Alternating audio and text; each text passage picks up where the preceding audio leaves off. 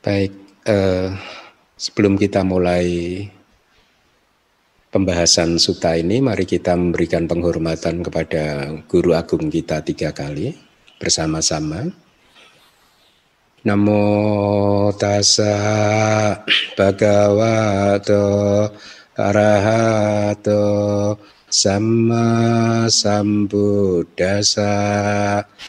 Namo tassa Bhagavato arahato sama sambuddhasa. Namo tassa bhagavato arahato sama sambuddhasa. Baik uh, Suki Hontu uh, buat para bante Samanera, Seale, dan upasaka-upasika sekalian.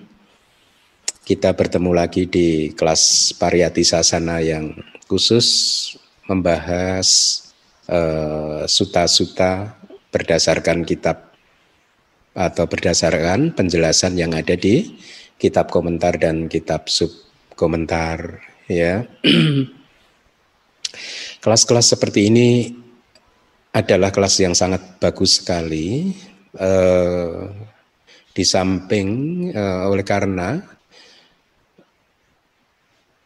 di sepanjang kelas ini nanti Anda benar-benar akan menjel, uh, mendengarkan kata-kata yang ada di dalam kitab suci kita, ya, yang sering saya sampaikan dan itu memang di teks-teks kita dijelaskan bahwa kata-kata Buddha itu mempunyai kekuatan untuk membawa kita keluar dari samsara.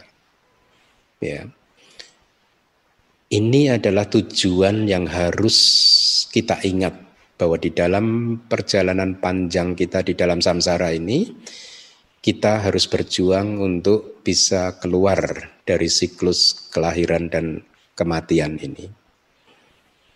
Dan untuk itu maka mendengarkan kata-kata Buddha menjadi syarat yang mutlak gitu ya. Kata-katanya Bante Geminda, kata-katanya siapa pun selain Buddha belum tentu mempunyai eh, apa kekuatan untuk membawa kita keluar dari samsara. Tetapi kata-kata Buddha disampaikan di dalam teks bahwa kata-kata ini adalah nianika.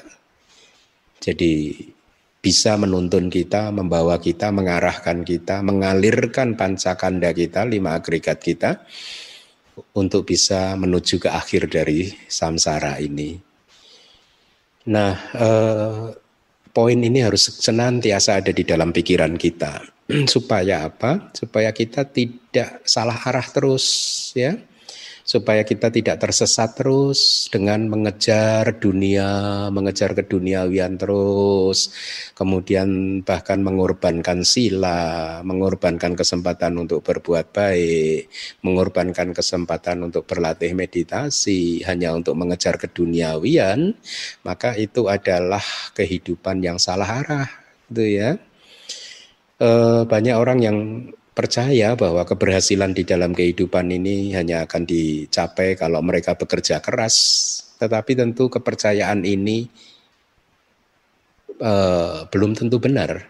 Belum tentu benar. Kenapa? Karena ada faktor lain, ada energi lain, ada potensi lain, kekuatan lain yang bisa membuat seseorang itu menjadi orang yang sukses secara duniawi, ya. Kesuksesan secara duniawi atau kesuksesan duniawi itu adalah buah. Buah dari satu benih biji ya. Bijinya apa? Bijinya kebajikan.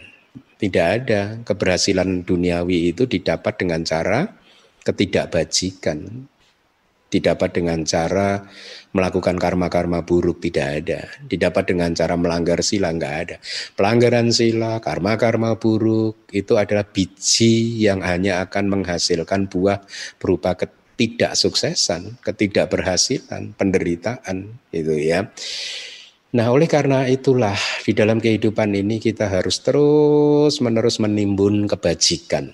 Ini adalah prioritas kita ini adalah sesuatu yang seharusnya eh, terus-menerus kita perjuangkan.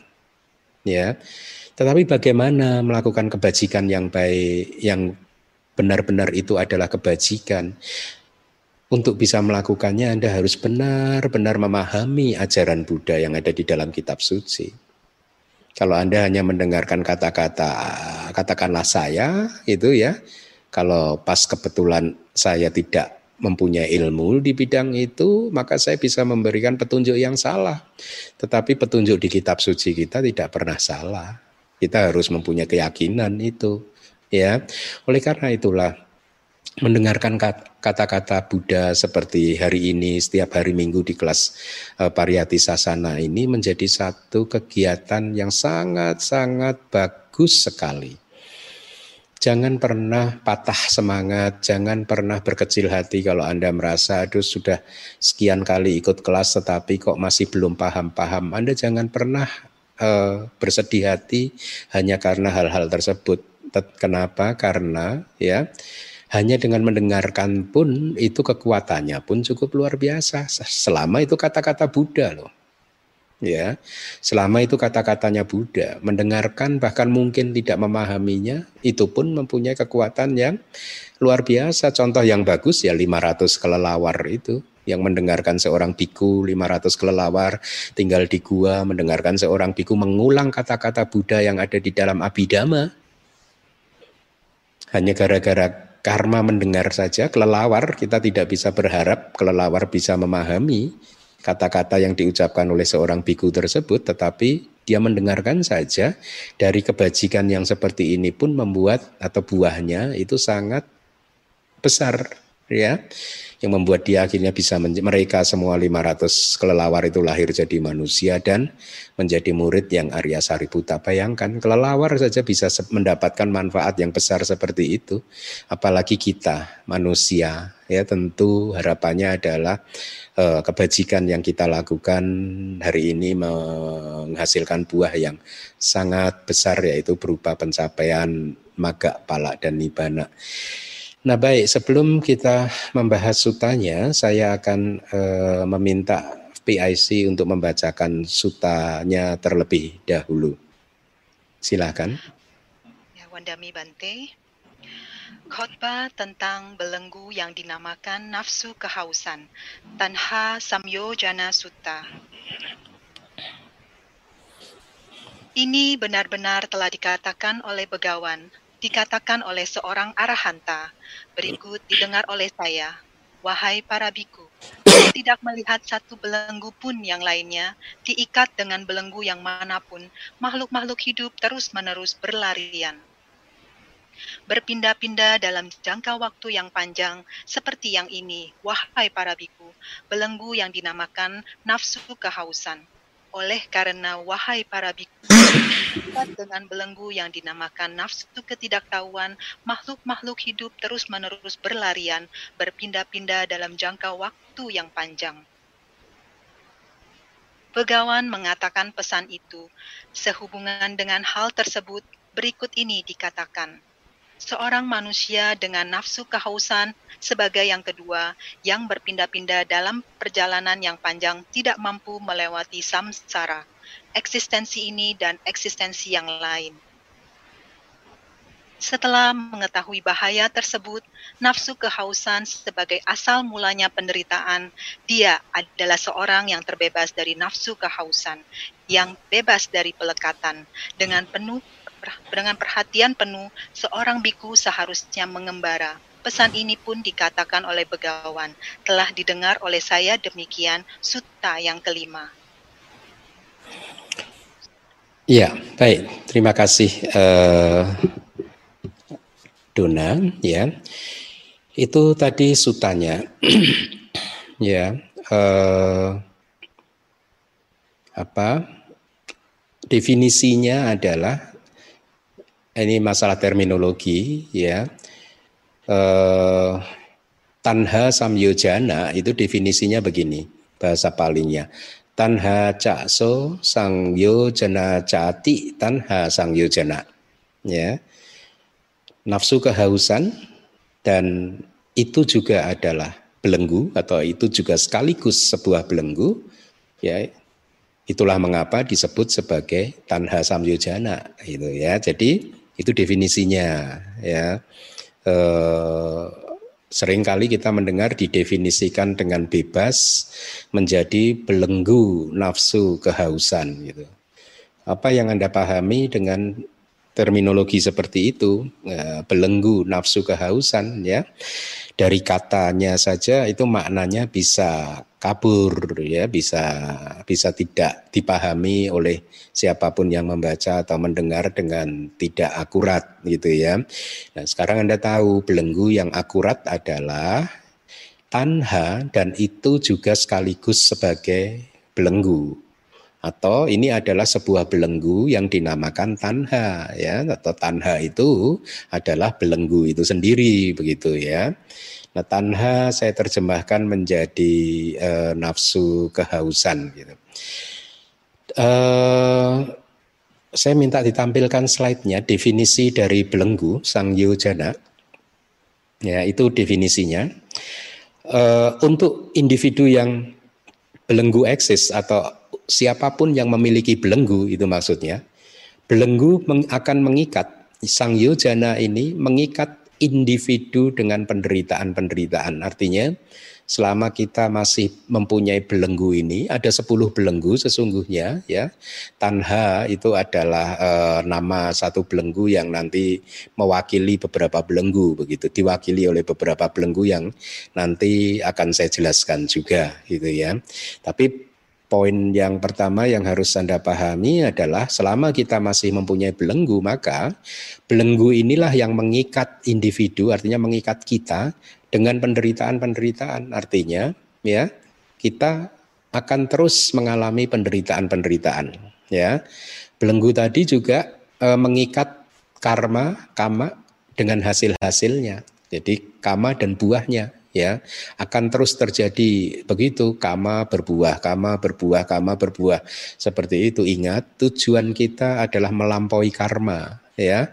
Dengan menjadi seorang arahat maka karena seorang arahat itu adalah seseorang yang sudah menghancurkan akar dari karma akar dari perbuatan sehingga eh, apa pun yang dilakukan oleh seorang arahat seorang Buddha seorang paceka Buddha sudah tidak bisa mempu tidak mempunyai potensi untuk menghasilkan efek untuk menghasilkan buah ya itulah mengapa biasanya kalau di DBS saya secara ini menyampaikan ke umat-umat ya bahwa eh, jangan melanggar sila dulu selama anda belum menghancurkan akar dari karma gitu melanggarlah sila nanti kalau akar dari karmanya sudah Anda hancurkan. Artinya ketika Anda menjadi seorang arahat, barulah berbuat kejahatan. Silahkan, karena perbuatan seorang arahat tidak akan pernah bisa berbuah lagi. Itu.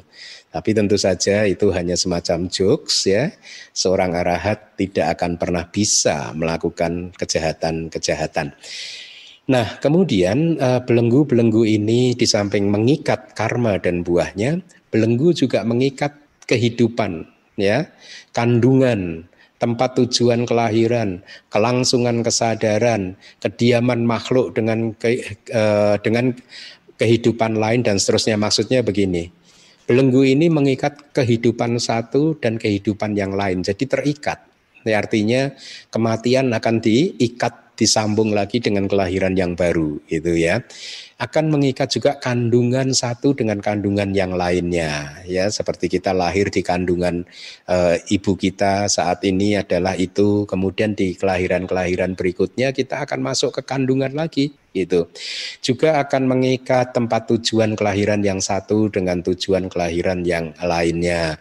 Juga akan mengikat kelangsungan kesadaran yang satu dengan kelangsungan kesadaran yang lainnya. Juga akan mengikat kediaman makhluk yang satu dengan kediaman makhluk yang berikutnya. Ya artinya kita lahir di bumi satu dan kemudian di bumi yang berbeda lagi itu semua diikat oleh belenggu dan oleh karena alasan itulah maka disebut sebagai belenggu begitu. Nah, tolong ditampilkan next slide. Eh, sepuluh belenggu dalam abidama ya. Ini adalah sepuluh belenggu dalam uh, abidama ya. Yang pertama adalah kama raga sang yojana. kama raga itu nafsu nafsu indriawi sebagai belenggu atau yang dinamakan belenggu yang dinamakan kama raga nafsu nafsu indriawi. Bahwa raga sang yojana itu adalah belenggu e, nafsu terhadap eksistensi nafsu terhadap kehidupan ya ingin terus hidup tidak ingin mati atau bahkan ingin lahir terus begitu ya Kemudian yang ketiga adalah patiga sang yojana itu belenggu yang dinamakan patiga itu antipati ya eh, kebencian kemarahan itu itu uh, bisa disebut patiga. Kemudian yang keempat adalah mana sang yojana belenggu yang dinamakan mana itu kesombongan. Ya, jadi ini belenggu-belenggu yang membelenggu kita sehingga kita tidak pernah bisa keluar dari samsara gitu. Yang kelima adalah didik sang yojana, itu didik itu pandangan salah. Yang keenam sila batak para masak sang yojana itu adalah pelekatan terhadap atau cengkeraman pelekatan terhadap aturan-aturan dan ketaatan-ketaatan itu ya.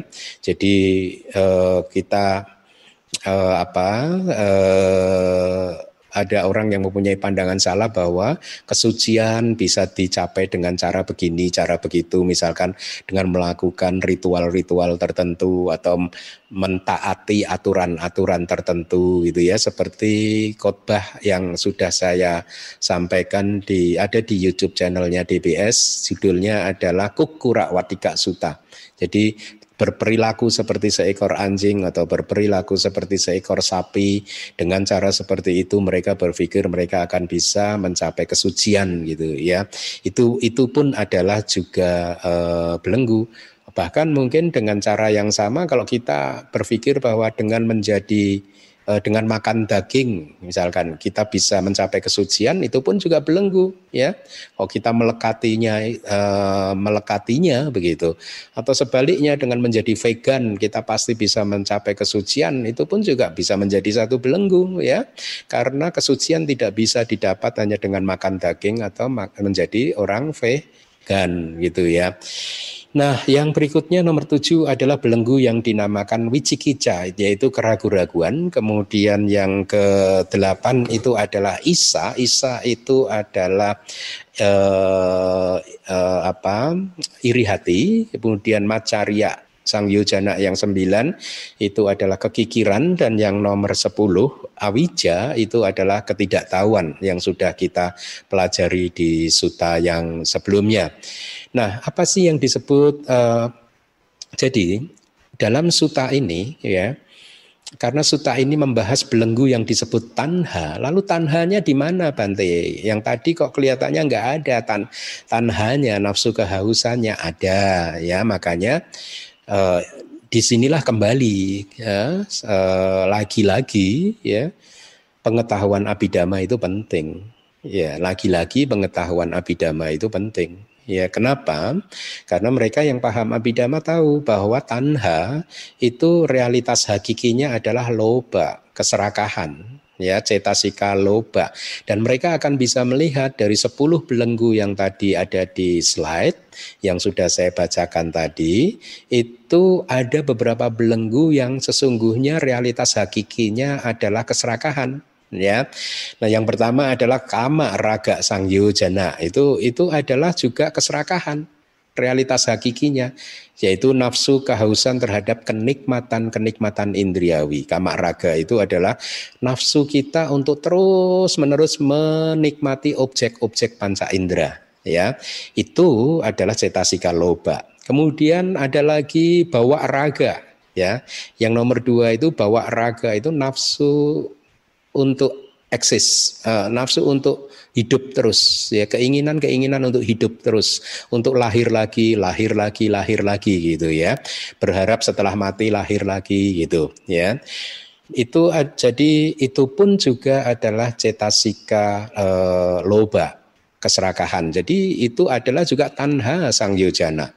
Bahkan nomor uh, tiga tiga, empat pun mana sang yojana mungkin juga bisa dimasukkan meskipun itu adalah cetasika yang e, berbeda, kesombongan itu, tetapi dia masuk di dalam kelompok loba cetasika atau kelompok cetasika e, keserakahan begitu ya. Nah, eh, kemudian eh, Ya, saya jelaskan uh, misalkan didik sang yojana itu adalah pandangan salah misalkan menganggap bahwa dunia adalah kekal, jiwa adalah tubuh, jiwa adalah berbeda dengan tubuh. Sila batak para masak sang yojana itu pandangan bahwa kesucian itu bisa dicapai hanya dengan tadi yang sudah saya sebutkan uh, menjalani atau taat terhadap peraturan-peraturan tertentu saja begitu ya. E, kalau di Suta itu Buddha sering mencontohkan uh, dengan memberikan uh, cerita tentang pertapa yang ber, mempraktekkan perilaku seperti seekor anjing dan seekor sapi. Mereka berharap dengan meng, uh, meniru perilaku-perilaku seekor anjing dan sapi, mereka bisa mencapai kesucian. Nah, uh, mohon slide berikutnya tolong ditampilkan yang Sutanta. Kalau tadi itu adalah 10 belenggu di dalam Abhidhamma, sekarang saya akan sampaikan belenggu yang ada di dalam uh, Sutanta ya. Yang pertama adalah sama, kama raga sang yojana, yaitu nafsu-nafsu untuk menikmati objek-objek panca indera. Yang nomor dua dan nomor tiga itu sesungguhnya pecahan dari belenggu yang dari di dalam abidama tadi, yaitu bawa raga eh, nafsu terhadap eksistensi. Di Sutanta dipecah menjadi dua, yaitu menjadi rupa raga sang yujana. Ini adalah belenggu yang dinamakan nafsu untuk terlahir sebagai Brahma materi halus. Kemudian yang ketiga adalah rupa raga sang yujana, yaitu nafsu untuk terlahir menjadi Brahma non materi. Yang keempat sama, patiga itu antipati. Yang kelima juga sama, mana itu kesombongan. Yang keenam juga sama, pandangan salah. Yang ketujuh juga sama, itu ketaatan atau cengkeraman, pelekatan terhadap ketaatan-ketaatan dan aturan-aturan. Yang kedelapan juga sama, wicikica, keraguan-raguan. Yang nomor sembilan agak berbeda. Kalau di Abhidhamma tadi ada Isa dan Macaria, ya, sembilan, eh, delapan dan sembilan. Jadi uh, ada iri hati dan juga ada kekikiran. Kemudian yang nomor 10 itu adalah awija sang yujana itu masih uh, sama ya. Nah, mau tolong ditampilkan slide berikutnya. Saya sampaikan di tabel ini sebenarnya saya ambil dari buku manual Abidama bab 1 halaman 422. Saya ingin sampaikan Anda lihat di kolom yang paling sebelah kanan itu adalah belenggu-belenggu yang ada di Sutanta tadi ya Eh, kemudian belenggu, bagaimana belenggu-belenggu itu dihancurkan? Oleh siapa eh, belenggu-belenggu tersebut dihancurkan? Anda melihat kolom yang paling kiri yaitu kesadaran jalan ya atau maga cita gitu. Jadi penghancur belenggu itu adalah satu jenis kesadaran yang disebut sebagai kesadaran jalan ya Kesadaran jalan itu adalah kesadaran pencerahan ketika Anda berwipasana dan wipasana Anda mencapai puncaknya, maka akan muncul maga nyana pengetahuan jalan. Pada saat itu yang muncul sesungguhnya adalah kesadaran jalan ya. Ada empat kesadaran jalan. Yang pertama adalah kesadaran jalan kolom paling kiri itu pengarungan arus. Itu nama uh, bahasa palinya adalah sotapati. Kemudian kesadaran jalan yang kembali sekali lagi bahasa palinya adalah sakadagami. Yang nomor tiga yang tidak kembali itu bahasa palinya adalah anagami. Yang nomor empat arahata itu adalah ya arahata itu atau kearahantaan itu bahasa Indonesianya. Nah, Anda tinggal tarik dari kolom uh, yang paling kiri sampai ke kanan. Artinya begini, kesadaran jalan pengarungan arus atau sotapati dia menghancurkan tiga belenggu yang ada di kolom paling kanan yaitu sakaya titik uh, Wicikica dan juga uh, Sila Batak Paramasa. Sakaya didik ini adalah didik tadi, pandangan salah tadi. Sakaya itu existing body. Jadi ini adalah pandangan salah tentang identitas diri ya yang kita selalu memberi identitas bahwa ini tubuh saya, ini kesadaran saya, ini batin saya, ini perasaan saya dan lain sebagainya. Pemberian identitas itu yang memberikan identitas itu adalah faktor mental atau cetasika yang disebut didik atau pandangan salah.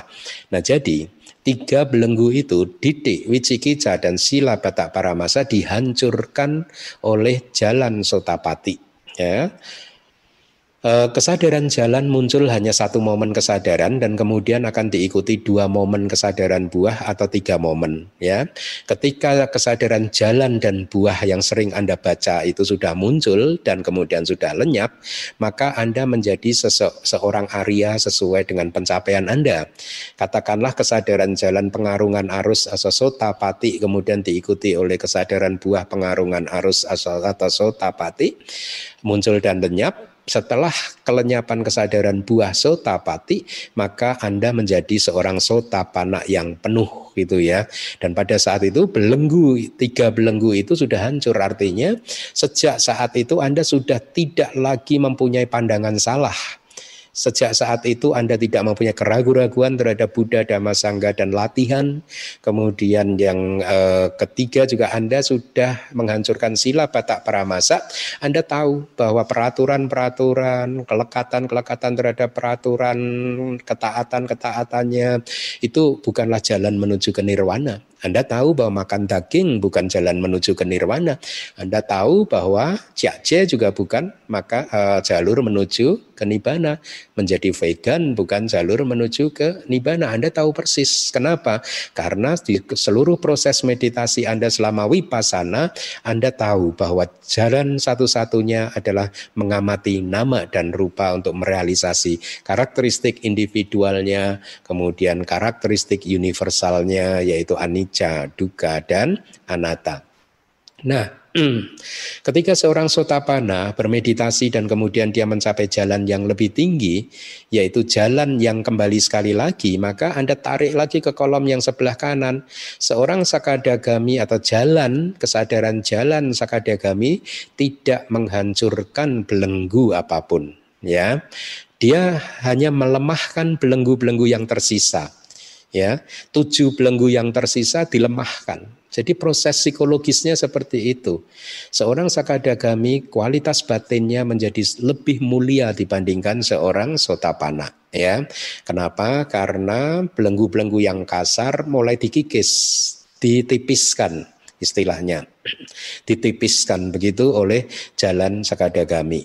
Nah, ketika dia bermeditasi dan kemudian mencapai kesadarannya jalan yang lebih tinggi yaitu kesadaran jalan anagami ya atau yang tidak kembali lagi, maka di anagami atau kesadaran jalan anagami menghancurkan dua belenggu yaitu kama, raga dan pada yaitu nafsu terhadap kenikmatan indriawi atau nafsu untuk menikmati objek-objek panca indera, belenggu itu sudah hancur, kemudian bia pada yaitu niat jahat juga uh, hancur ya. Uh, ini adalah patiga sama ya, uh, patiga antipati tadi itu hancur. Itulah mengapa seorang anagami sudah tidak bisa lagi menikmati kehidupan rumah tangga. Dia bisa menjadi seorang suami, dia masih bisa menjadi seorang istri, dia, tetapi dia sudah tidak bisa menjalani kehidupan suami istri seperti orang pada umumnya. Kenapa? Karena nafsu nafsu untuk menikmati objek-objek panca indera sudah hancur, dia sudah tidak ada nafsu lagi ya. Nafsu untuk uh, yang bisa membuat dia mencari kepuasan-kepuasan dengan bersandarkan pada landasan-landasan indriawi sudah tidak ada lagi. Dan sama juga karena dia sudah menghancurkan belenggu antipati atau niat jahat dia pada maka seorang anagami mulai dari tingkat anagami inilah seseorang sudah tidak bisa marah lagi ya. Sotapana sekadagami masih bisa marah tetapi tentu kemarahannya jauh lebih lembut daripada kemarahan seorang putut jana ya. Nah, eh, berkaitan dengan anagami ada yang mengatakan bahwa seorang anagami sudah tidak mempunyai lagi loba dan dosa. No, salah ya. Seorang anagami masih mempunyai loba ya. Jadi tidak benar untuk dikatakan bahwa seorang anagami masih mempunyai loba dan masih uh, mempunyai uh, uh, sorry sorry tidak benar di, uh, pernyataan bahwa seorang anagami sudah menghancurkan loba dan dosa ya bahwa beliau sudah menghancurkan dosa ya benar tetapi e, loba beliau belum menghancurkan semuanya. Sudah banyak loba atau keserakahan yang beliau hancurkan tetapi masih ada sisa dari lobanya itu yaitu apa? Belenggu yang dihancurkan oleh jalan arahata yaitu lima belenggu yang terakhir itu yang di kolom paling kanan. Anda bisa lihat itu ada rupa raga dan arupa raga itu adalah loba keserakahan.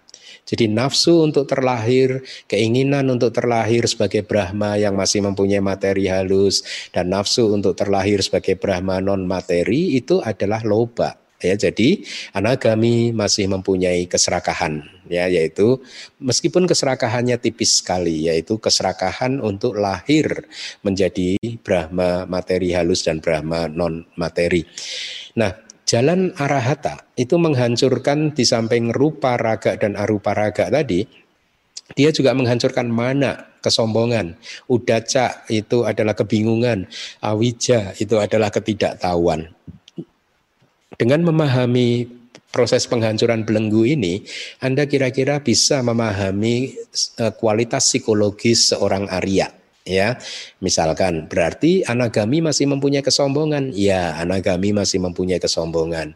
Karena kesombongan hanya hancur oleh jalan arahata tetapi anda harus memahaminya bahwa kesombongan seorang anagami jauh lebih lembut dibandingkan kesombongan seorang sakadagami. Jauh lebih lembut dibandingkan eh, kesombongan seorang sotapana gitu ya. Jadi tingkatannya itu seperti uh, demikian ya Nah, um, apa? Um, tadi di Suta dikatakan demikian. Oleh karena belenggu ini tadi, maka makhluk-makhluk diikat antara satu kelahiran dengan kelahiran yang lain, kama dengan buahnya dan lain sebagainya. Nah, eh, kitab komentar memberikan petunjuk yang lebih eh, jauh lagi selain apa yang tadi juga sudah disampaikan, yaitu terikat di dalam landasan-landasan pelekatan seperti mata dan lain-lain ya. Jadi belenggu-belenggu ini benar-benar mengikat kita dengan landasan-landasan mata, telinga, hidung, lidah, tubuh dan juga landasan batin begitu ya. E, karena selama ada itu maka samsara ini akan terus berputar gitu ya. Jadi e, memang benar bahwa atau tidak dapat disangkal bahwa awija ya, atau ketidaktahuan itu juga adalah sang yojana ya uh, dan juga uh, tanha itu juga eksis sebagai rintangan. Tetapi kenapa di dua suta ini secara spesifik uh, Buddha mengatakan awija niwaranang dan tanha samyojanang ya. Awija niwaranang berarti rintangan yang dinamakan awija. Padahal awija itu juga merupakan belenggu begitu. Kenapa juga di suta ini disebut sebagai tanha sangyojanang padahal tanha itu juga merupakan sebuah rintangan begitu. Itu kata kitab uh, komentar. Kenapa secara spesifik Buddha menyebutkan istilah dua istilah ini yaitu awija niwaranang seperti yang sudah kita pelajari di suta yang minggu lalu dan sekarang tanha sang janang gitu. Nah untuk itu Anda akan saya sampaikan dulu uh, definisi dari nafsu kehausan ya. Tolong slide-nya ditampilkan. Ya. Definisi nafsu kehausan. Nafsu kehausan dalam arti apa tidak ada ya? Oke. Okay. Jadi tanha definisinya gini, disebut nafsu kehausan dalam arti kehausan, keinginan untuk uh, memiliki sesuatu. Jadi nafsu kehausan atau tanha itu sendiri adalah sesuatu yang membuat haus ya, membuat sangat haus Maksudnya haus itu sesuai dengan KBBI itu adalah keinginan yang kuat uh, nafsu yang kuat untuk menginginkan sesuatu ya. Ada keinginan yang sangat kuat untuk menjangkau untuk memiliki sesuatu. Itu dari kamus besar bahasa Indonesia gitu ya. Jadi sekali lagi tanha definisinya adalah eh, kehausan atau keinginan untuk memiliki sesuatu. Nafsu kehausan itu sendiri yang membuat haus, membuat seseorang itu menjadi sangat haus dalam arti sangat menginginkan sesuatu atau oleh karena nafsu kehausan makhluk-makhluk menjadi haus. Nah, jadi tanha atau nafsu kehausan mengikat makhluk-makhluk karena sifat bahayanya yang disembunyikan oleh awija, ya. Jadi bagaimana dua faktor mental yang disebut loba dan moha atau tanha dan awija ini bekerja itu seperti itu ya tanha atau nafsu kehausan mengikat makhluk-makhluk ya untuk selalu menginginkan ini, menginginkan itu. Kenapa? Karena sifat bahaya dari objek-objek panca indera tersebut itu disembunyikan oleh awija atau disembunyikan oleh ketidaktahuan. Jadi, untuk menunjukkan keistimewaan dari dua faktor mental ini uh, atau dua dhamma ini yaitu tanha dan awija, di suta sebelumnya awija dikatakan melalui keadaannya sebagai rintangan dan di suta ini tanha dikatakan karena keadaannya yang menjadi belenggu gitu. Nah, akan tetapi sesungguhnya apa tujuan dari menunjukkan sifat-sifat mereka ini sebagai rintangan dan belenggu? Demikian kata kitab komentar, ya. Dijawab demikian. Dalam keadaannya sebagai rintangan, awija niwaranang, ya. Awija itu adalah pelopor, ya, dan menjadi pemimpin untuk kemunculan kilesa-kilesa.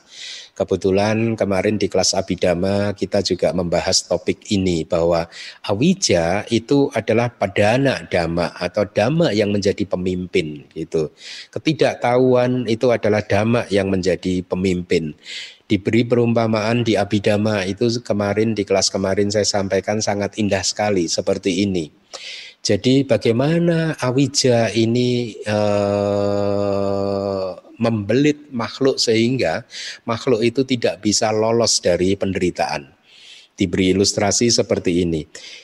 Andaikan ada seorang laki-laki yang memegang kepala seekor ular yang e, melilit gitu ya, ular apa itu yang suka melilit gitu ya. Yang lilitannya kuat, tapi dia memegangnya kepalanya gitu. Dan efeknya karena dia memegang kepala ular, akhirnya badan ular tersebut melilit tubuh dia, melilit tangan dia, melilit tubuh dia. Ya, kalau tidak segera dikeluarkan lilitannya, maka dia akan mengalami penderitaan yang mematikan. Lalu ditanyakan bagaimana cara dia supaya bisa keluar dari lilitan ular tersebut, itu dan kitab uh, Abhidhamma menjelaskan caranya adalah dengan memotong kepala ular. Ya maaf ini hanya perumpamaan saja ya. Jangan diartikan ini sebagai sesuatu yang sadis ya. Ini hanya perumpamaan untuk menggambarkan proses uh, keluar dari penderitaan. Jadi supaya laki-laki tersebut terbebas dari lilitan uh, uh, ular maka kepalanya harus dipotong ya kepala yang dia pegang yang dia genggam itu harus dipotong. Ya ketika kepalanya dipotong maka lilitannya akan kendor dan dia terbebas dari lilitan. Nah sama ya. Selama kita masih mencengkram awija awija itu seperti kepala ular ya. Selama awija ini masih kita cengkram maka kita akan terbelenggu, dibelenggu oleh uh, di dalam samsara ini. Kita akan dililit oleh segala bentuk penderitaan di sepanjang samsara ini. Nah, cara untuk melepaskan lilitan samsara ini bagaimana? Ya kepalanya dipotong, yaitu awijanya yang dihancurkan.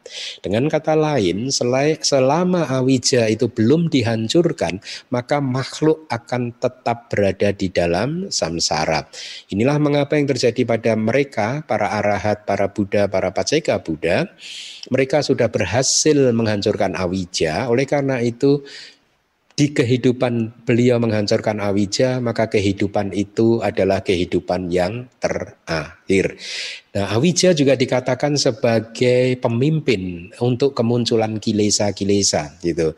Kalau di Abidama kemarin dikatakan Awija juga memproduksi kilesa-kilesa yang lainnya. Jadi demikianlah ketidaktahuan ini sangat merusak ya. Nah, dalam keadaannya sebagai belenggu, Tanha juga menjadi pemimpin untuk kemunculan kilesa-kilesa.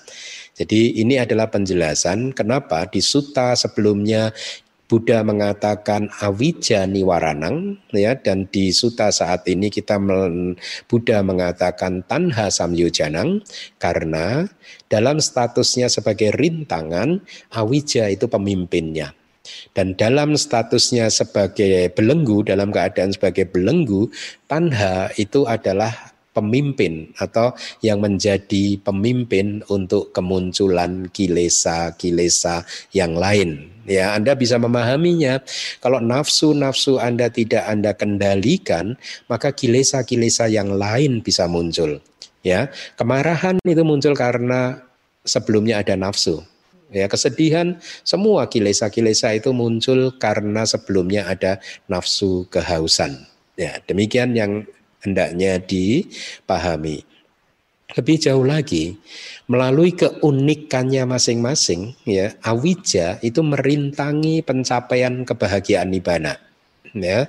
Sedangkan tanha itu mengikat makhluk-makhluk dengan penderitaan di dalam samsara seperti yang tadi di awal sudah saya katakan dalam kualitasnya sebagai belenggu dia mengikat satu kelahiran dengan kelahiran yang lain, mengikat karma dengan wipakanya atau dengan buahnya dan lain-lain.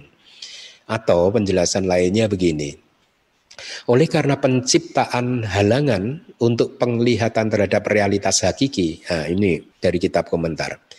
Jadi karena menciptakan halangan atau rintangan untuk penglihatan terhadap realitas hakiki artinya mereka yang masih mempunyai rintangan ini tidak akan pernah bisa melihat cita, cetasika dan rupa atau bahkan ini juga nibana gitu ya. Itu yang dimaksud. Dan menciptakan halangan terhadap keberangkatan, eh, maksudnya keberangkatan itu hmm, gamana. Jadi menciptakan halangan nih maaf nih dari kitab komentar ya eh, awija dan tanha ini tadi dua dhamma ini disebut sebagai dhamma-dhamma yang menciptakan halangan pada seseorang terhadap gamana. Gamana itu kayak keberangkatan ya perlindungan, mencari perlindungan dengan menjadi seorang pabajita. Jadi ya e, dikatakan kalau seseorang itu e, tidak mempunyai keinginan untuk menjadi pabajita ya e, bisa jadi apa bajita itu maksudnya seorang yang meninggalkan keduniawian bisa samanera, biku, sayale, bikuni dan lain sebagainya ya eh, salah satu rintangannya kemungkinan karena adanya halangan yang disebut awija dan juga tanha, ketidaktahuan dan juga nafsu kehausan. Jadi oleh karena awija itu menjadi atau keadaannya berlawanan secara langsung berhadapan-hadapan berlawanan dengan pengetahuan, dengan wija, maka awija menciptakan halangan untuk penglihatan terhadap nibana dan untuk penglihatan terhadap damak-damak yang benar-benar ada, yaitu realitas hakiki. Jadi kalau Anda belum bisa melihat cita-cita sika dan rupa di dalam wipasana Anda, maka itu artinya masih dihalangi oleh awija dan juga tanha Caranya bagaimana supaya bisa melihat? Ya awija dan tanhanya untuk sementara harus ditekan terlebih dahulu. Ditekannya dengan cara apa? Ya Anda harus mencapai konsentrasi yang benar. Pada saat itu awija dan tanha berhasil ditekan dan dengan demikian Anda akan bisa melihat cita, cetasika dan rupa di dalam wipasana Anda. Sedangkan tanha yang menjadi dhamma yang berlawanan secara langsung dengan tingkah laku akan menciptakan halangan untuk keberangkatan dan untuk praktek yang benar. Keberangkatan itu artinya keputusan untuk menjadi seorang pabajita itu tadi ya. Dan juga menciptakan halangan untuk uh, menjalankan praktek yang benar. Itulah uh, kekuatan yang merusak dari nafsu kehausan. Dengan demikian, seseorang yang dirintangi oleh awija dan diikat oleh tanha adalah seperti orang buta. Ya. Seorang putujana yang tidak terpelajar atau tanpa pengetahuan tidak mampu melampaui hutan belantara yang lebat seperti samsara karena adanya awija dan tanha. Jadi dua dhamma ini yaitu awija dan tanha ini adalah akar penyebab untuk kemunculan segala hal yang tidak bermanfaat. Oleh karena individu yang telah mencapai ketidaktahuan menyebabkan kesejahteraannya itu menyusut karena kebodohannya ya. Jadi karena kebodohanlah maka kesejahteraan kita menyusut ya. E, dan kebodohan itu sangat merusak dan itulah mengapa di khotbah Manggala Sutta e, Buddha mengatakan kita yang pertama berkat yang pertama adalah akse wanacak balanang gitu ya tanpa pergaulan dengan orang-orang yang bodoh bahkan hanya bergaul dengan orang yang bodoh saja itu juga bisa merusak apalagi kita sendiri yang bodoh. Begitu ya. E, karena kebodohan seseorang akan melakukan sesuatu yang tidak bermanfaat untuk dirinya sendiri. Seperti orang yang sakit tapi dia tidak terampil dalam perbuatan-perbuatan yang bermanfaat untuk kesembuhannya. Demikianlah sifat dari orang yang bodoh yang tidak lain karena adanya awija yang kuat Seorang yang bodoh walaupun tahu tetap saja akan melakukan sesuatu yang menyebabkan kesejahteraan dia berkurang. Ya, kadang awija itu berperan seperti itu. Kita kadang sudah belajar banyak, tahu bahwa melanggar sila itu tidak baik, tetapi ada satu masa di mana mungkin seseorang tetap saja melanggar sila. Ya, Kenapa hal itu terjadi? Karena ya ketika awija itu masih ada, maka bisa saja pada suatu waktu atau sewaktu-waktu awija itu menutupi kebenaran. Sehingga akhirnya seseorang itu e, melakukan tindakan-tindakan kejahatan-kejahatan yang lain. Karena awija itu sendiri adalah sesuatu yang menghasilkan kilesa-kilesa yang lainnya. Demikian yang harusnya dipahami gitu ya dan karena awija, maka seseorang akan melakukan sesuatu yang tidak bermanfaat seperti itu tadi ya seperti seseorang yang sakit tapi secara sadar dia tetap melakukan sesuatu yang tidak bermanfaat dan bahkan merugikan kesehatannya. Dan dipengaruhi oleh kebodohan maka nafsu keinginan atau tanha bisa muncul. Ya Anda saya harap masih ingat ilustrasi cerita tentang plester monyet. Bagaimana seekor monyet sangat bernafsu untuk mendapatkan benda sesuatu benda uh, yang sesungguhnya itu adalah jebakan monyet dan akhirnya karena nafsunya maka seluruh anggota tubuhnya dan dahinya menempel pada benda yang diberi lem atau plester tersebut dan akhirnya dia menderita karena dibunuh oleh uh, sang pemburu yang memasang perangkat monyet tersebut. Itulah sifat dari awija dan tanha yang membuat kita jatuh dalam penderitaan yang mematikan seperti itu.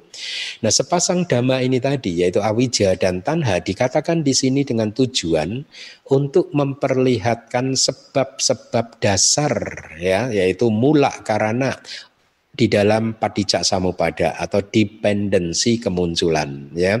Jadi sudah sering saya katakan bahwa satu akar dari samsara itu adalah awija dan tanha. Dua, akar dari karma juga awija dan tanha ya.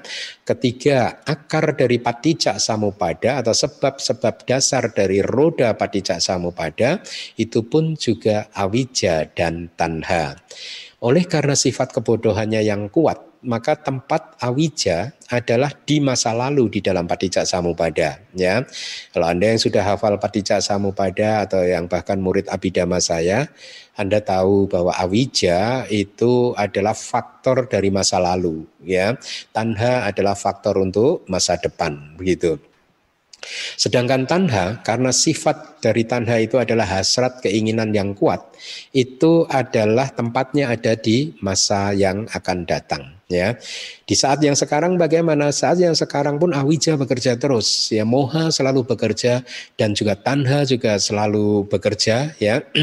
Walaupun awija dan tanha belum tentu juga bisa saja tidak muncul di dalam kehidupan sehari-hari kita ketika kita menerapkan yuniso manasikara.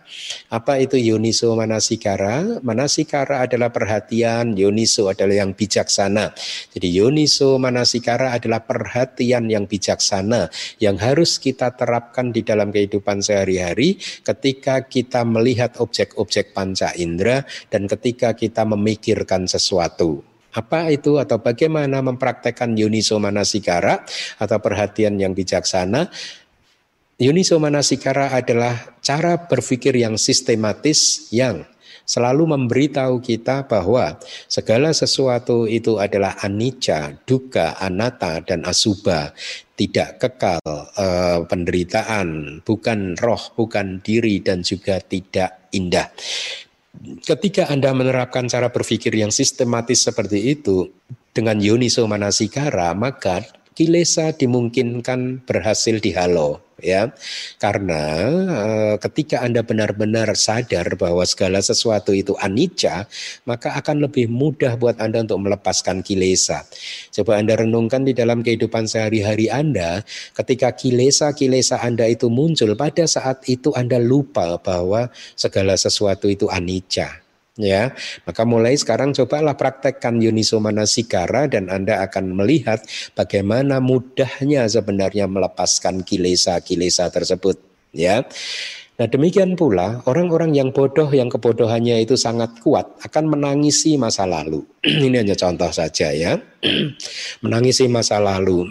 Oh seandainya dulu saya tidak maaf eh, tidak menikah misalkan begitu ya. Oh seandainya dulu saya sekolah di fakultas ini. Oh seandainya menyesali masa lalu, menyesali kesalahan-kesalahan yang sudah dilakukan di masa lalu atau menyesali sesuatu yang dia tidak lakukan di masa lalu yang seharusnya menurut dia harus dilakukannya ya.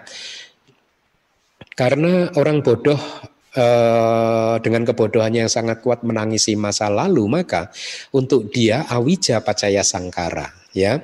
Artinya karma berasal dari ketidaktahuan sebagai kondisinya Maksud penjelasannya begini, ketika dia menyesali masa lalu, akhirnya dia melakukan sesuatu yang disebut karma. Ya, nah karma itu di dalam link patijak samupada disebut sebagai sangkara atau formasi formasi intensional. Nah sangkara ini muncul berasal dari awija sebagai kondisinya. Itu formula dari patijak samupada. Nah, bagaimana dengan tanha lalu? Seseorang dengan hasrat keinginan yang kuat bernafsu uh, terhadap sesuatu yang tidak ada ya. Atau sesuatu yang belum ada atau sesuatu yang akan tiba gitu.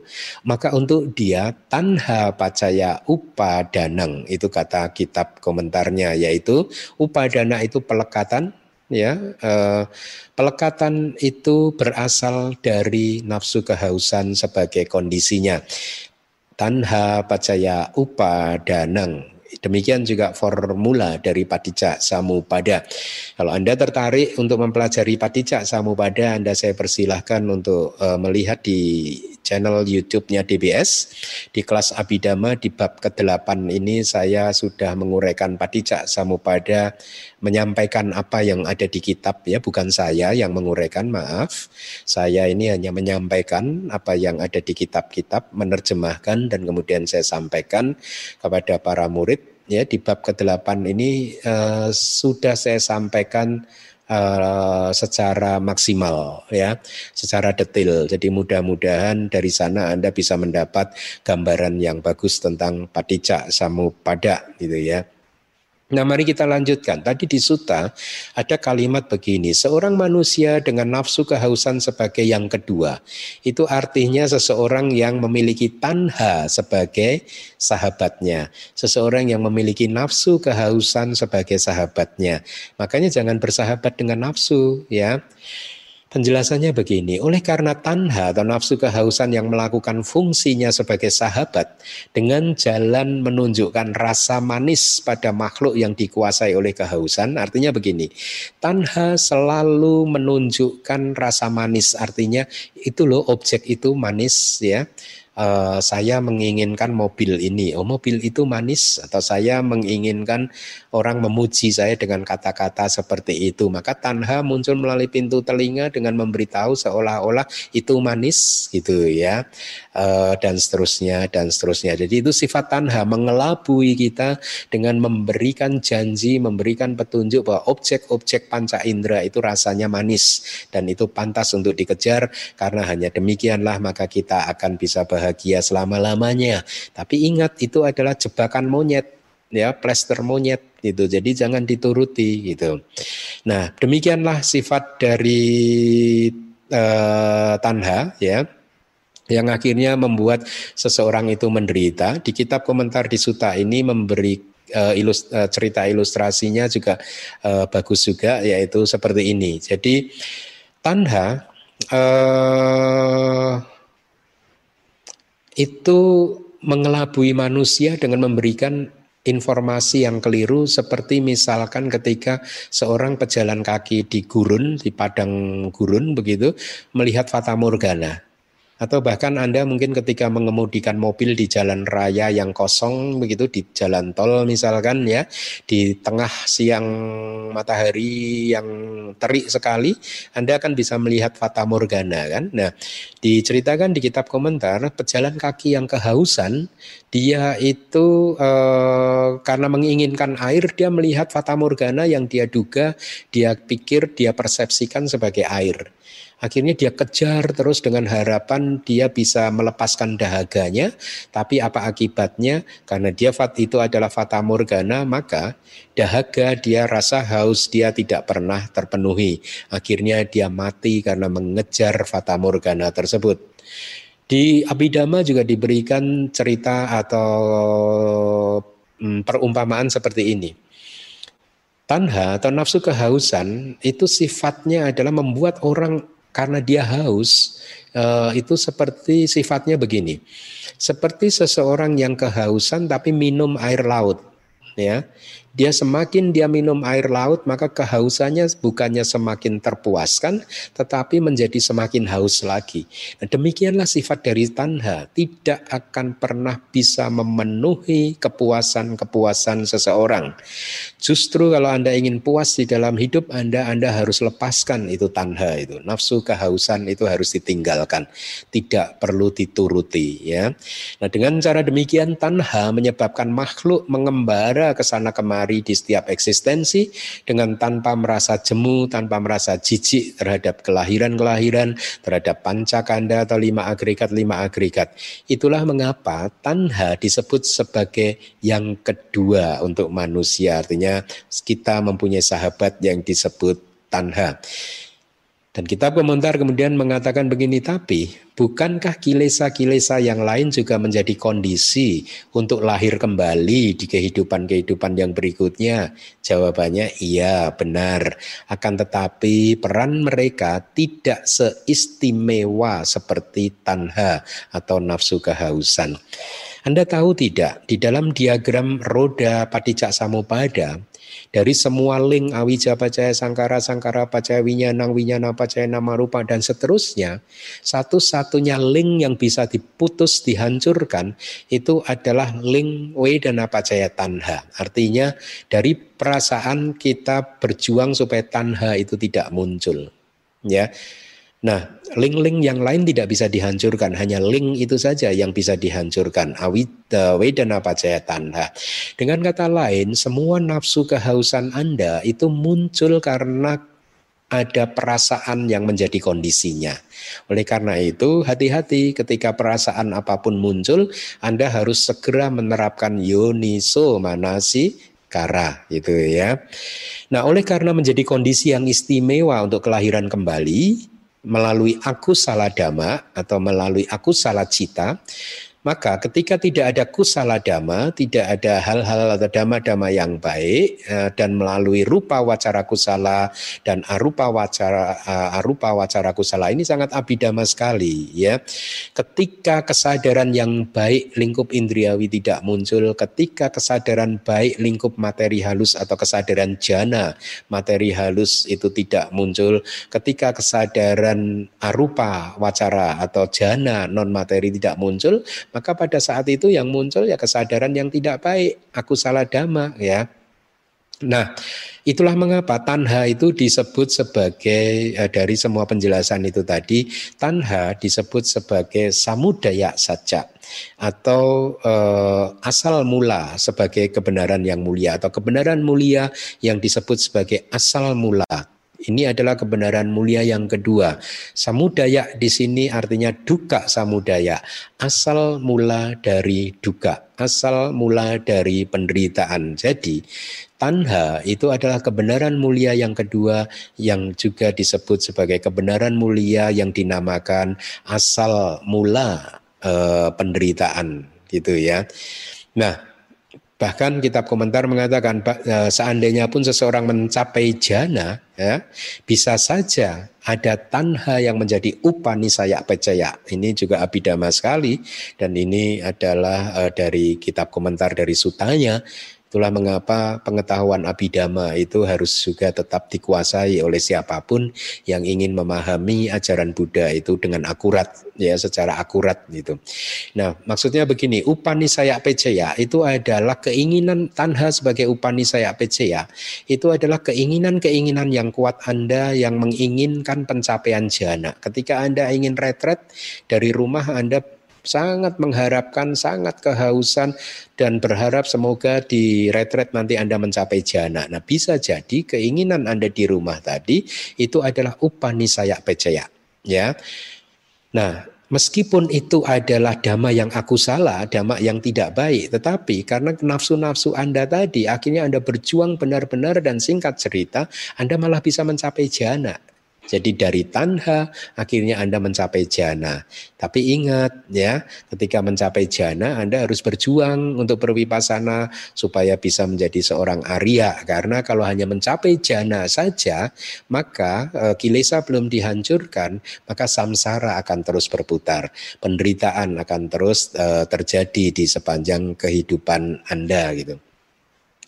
Nah, tadi dikatakan bahwa belenggu mengikat eksistensi ini dan eksistensi yang lain. Artinya, eksistensi ini adalah eksistensi kita saat ini sebagai manusia, katakanlah. Lalu eksistensi yang lain ya eksistensi atau kehidupan kita sesudah kehidupan sekali ini, sesudah kita meninggal dunia nanti.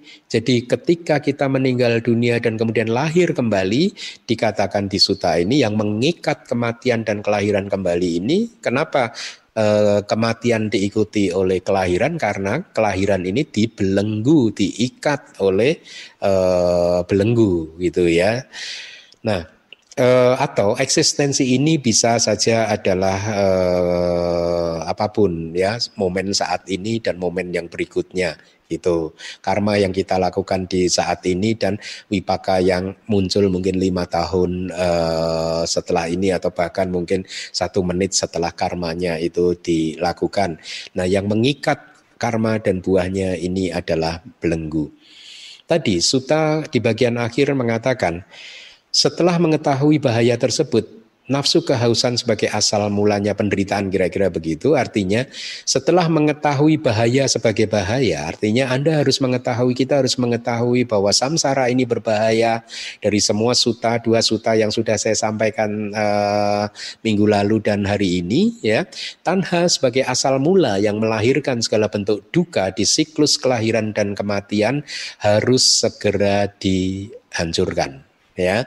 Jadi tanha itu adalah asal mula yang melahirkan segala bentuk duka atau penderitaan di siklus kelahiran dan kematian atau di siklus samsara gitu. Atau setelah mengetahui bahaya tersebut adalah artinya setelah mengetahui bahaya sebagai kesalahan yang tidak mampu melampaui samsara seperti yang telah disampaikan sebelumnya. Artinya bahaya ini adalah oh selama masih ada awija dan tanha maka kita tidak akan bisa keluar dari samsara. Ini kan berbahaya. Oleh karena itu setelah mengetahui bahaya tersebut kita harus segera berjuang untuk menghancurkan awija dan tanha Nafsu kehausan sebagai asal mula dari penderitaan artinya setelah mengetahui tanha sebagai sebab utama untuk penderitaan di siklus samsara ini seperti yang telah dikatakan.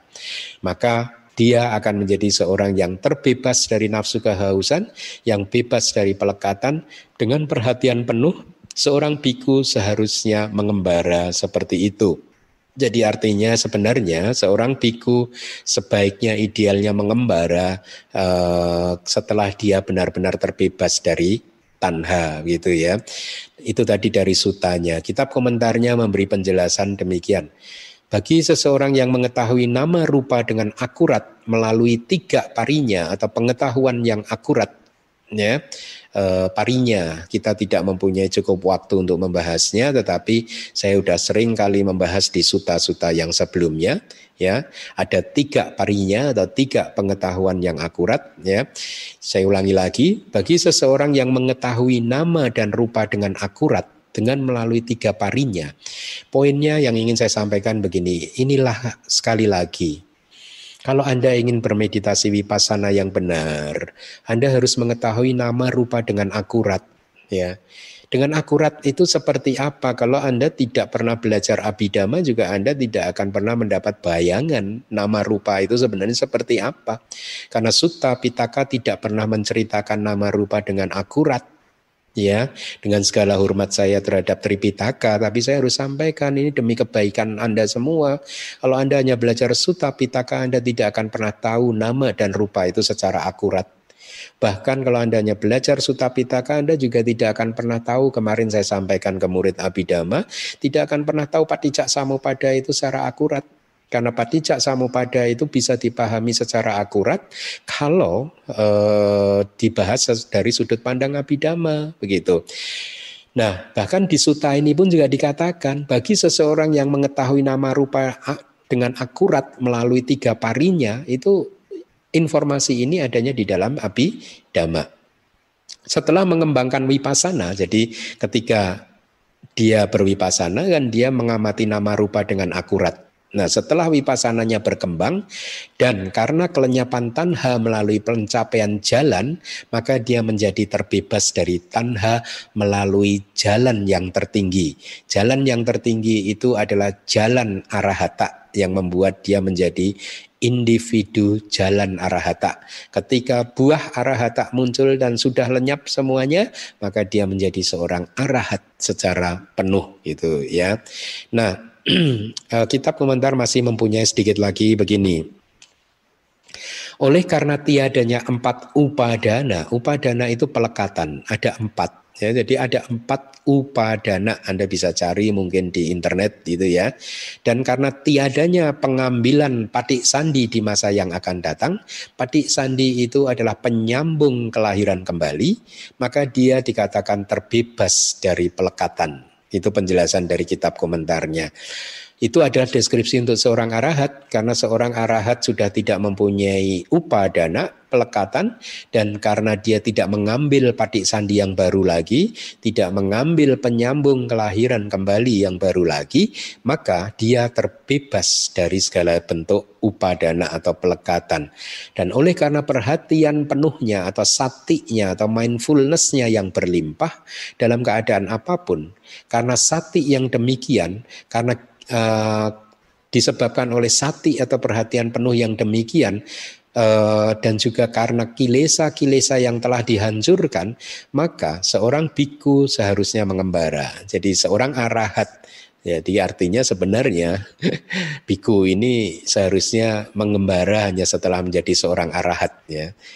E, pergi dari kemunculan sangkara melalui kanda parinibbana artinya e, Jadi ada dua macam parinibana. Selama ini Anda sering mendengar kata parinibana kan, tetapi Abhidhamma membedakannya menjadi dua. Yang pertama adalah kanda parinibana. Eh, yang pertama adalah kilesa parinibana, yang kedua adalah kanda parinibana. Kilesa parinibana adalah pemadaman kilesa secara total ya. Jadi kilesanya benar-benar padam secara total dan itu merujuk kepada seorang arahat Buddha, Paceka Buddha yang masih hidup. Jadi para Buddha, para arahat, para Paceka Buddha itu mereka sudah memadamkan kilesa secara total, ya. Tapi mereka masih mempunyai lima agregat. Oleh karena itu mereka dikatakan sebenarnya sudah mengalami parinibana, yaitu kilesa parinibana ketika mereka parinibana benar-benar ya e, meninggal dunia parinibana maka ketika beliau meninggal dunia dan tidak terlahir lagi masuk ke dalam nibana maka detik dia meninggal dunia detik itu pula lah dia dikatakan mencapai parinibana jenis yang kedua yang disebut sebagai kanda parinibana yaitu pemadaman total dari agregat-agregat beliau ya. Setelah kematiannya tidak ada lagi kemunculan agregat yang baru. Itu yang harus dipahami. Nah, Eh, seharusnya tadi dikatakan seorang biku mengembara seperti itu, yaitu setelah mengalami kilesa parinibana atau dia pergi dari kemunculan sangkara melalui kandak parinibana atau seharusnya itu artinya seseorang itu harusnya meninggal dunia seperti arahat meninggal dunia itu tadi. Ya artinya kita harus berjuang untuk menjadi seorang arahat di eh, kelahiran kita kali ini atau kelahiran-kelahiran yang berikutnya. Baik, demikian yang bisa saya sampaikan dari suta ini. Semoga apa yang sudah kita pelajari dari awal sampai akhir ini menjadi kondisi untuk pencapaian maga, pala, dan nibana. Sadu. Sadu, sadu, sadu. Anumodana Bante atas penjelasan suta yang telah disampaikan kepada kami. Berikutnya kita akan memasuki sesi tanya jawab. Untuk itu kami akan bacakan tata tertib sesi tanya jawab ini. Yang pertama, pada saat sesi tanya jawab ini, bagi yang ingin bertanya, silakan klik tanda raise hand, di mana fitur ini ada di bagian partisipan bagi yang menggunakan komputer dan ada di bagian titik tiga bagi yang menggunakan handphone. Host yang akan menentukan siapa yang mendapatkan giliran untuk bertanya dan diharapkan pertanyaan diharapkan sesuai dengan topik ceramah. Bagi yang diperbolehkan bertanya akan di-unmute oleh host, jadi kalian minta tidak perlu melakukan apa pun. Kami harapkan kalian minta untuk memperkenalkan diri dengan menyebutkan nama, dan kota atau negara tempat domisili. Dikarenakan adanya keterbatasan waktu, maka tidak semua penanya akan mendapatkan giliran. Jadi harap maklum. Agar memberikan kesempatan kepada semua kalanita yang ingin bertanya, kami mohon agar masing-masing penanya hanya mengajukan satu pertanyaan terlebih dahulu. Kesempatan pertama kami akan berikan kepada saudara FNDS Mohon mikrofonnya di unmute dan kami persilahkan untuk bertanya.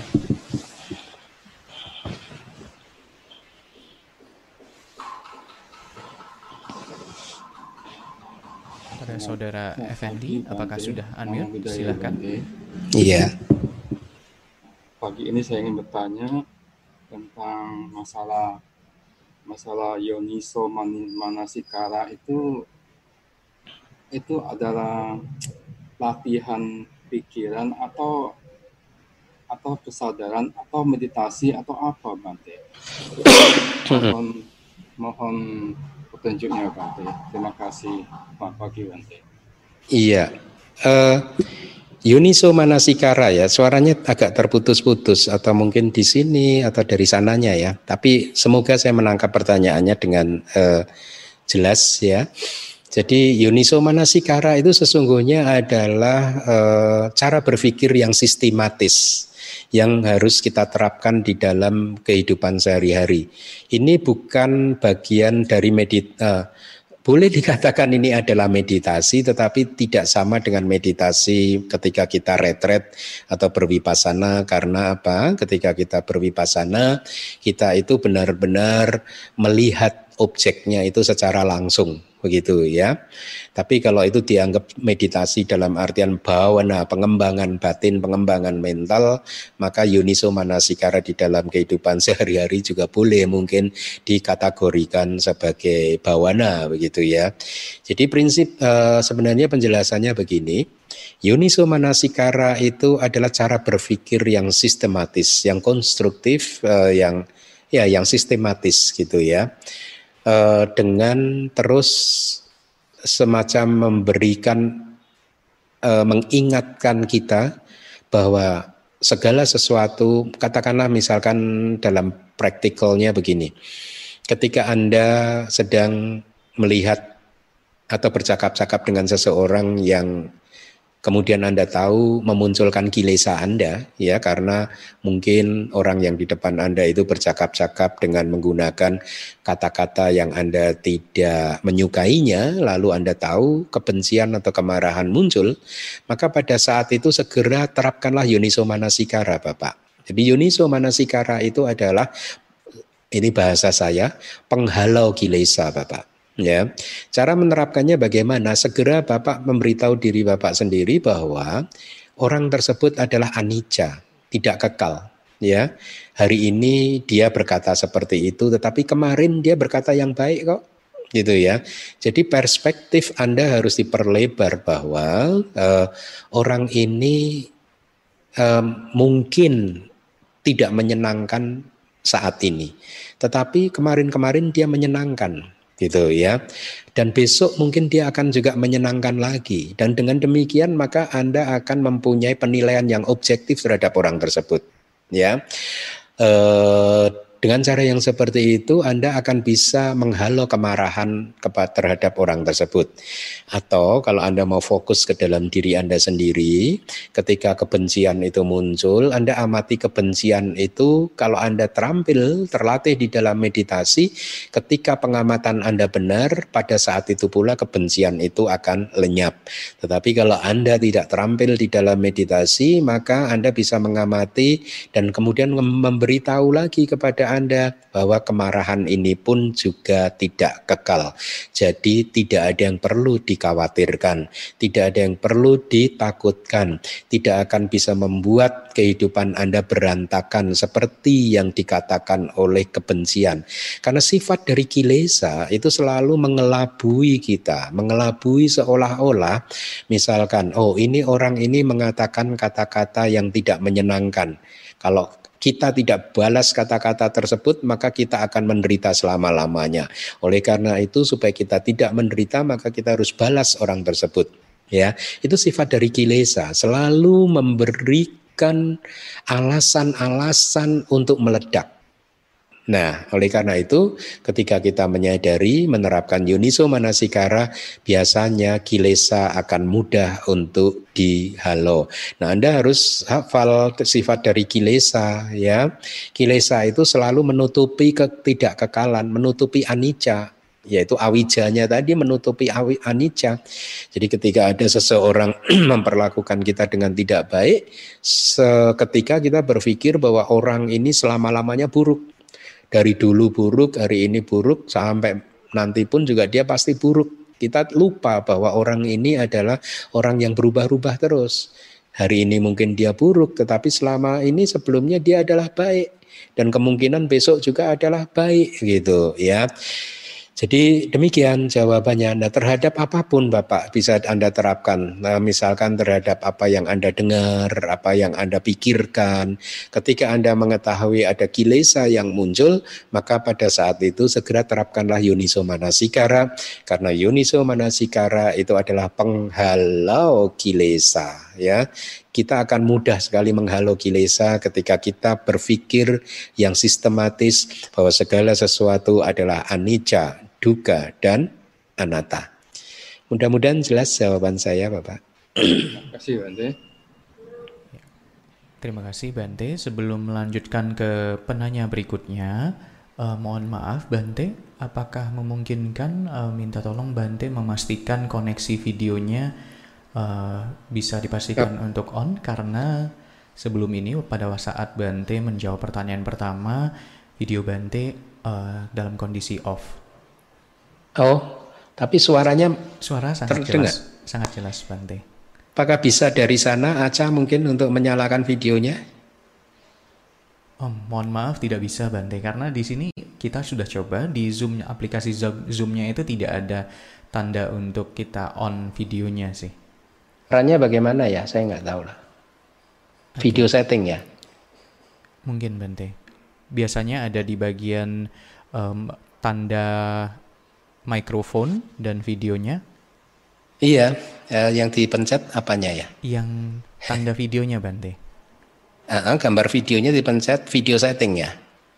Uh, bukan sih, seharusnya cuma, cuma cukup ikonnya sih. Oh, nggak bisa loh. Oh. Kenapa Kameranya ya? apakah uh, hidup Bante? Yang di depan? Hmm? Kamera Saya yang di depan?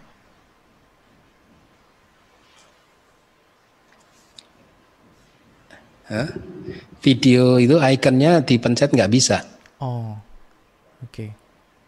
Di sini juga Kenapa ya? Di sini juga ikonnya hilang malahan. Jadi kita pun dari host tidak bisa uh, klik apa pun untuk videonya. Kalau mikrofonnya oke okay sih.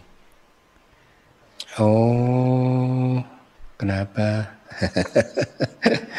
Tapi nggak masalah Bante, mungkin uh, mohon maaf untuk Kalamita, untuk sementara jadi uh, kita tetap lanjutkan ke penanya berikutnya, tetapi Bante mungkin cukup untuk audionya saja terlebih dahulu. Oke. Okay. Iya, maaf atas ketidaknyamanan. oh, Bante.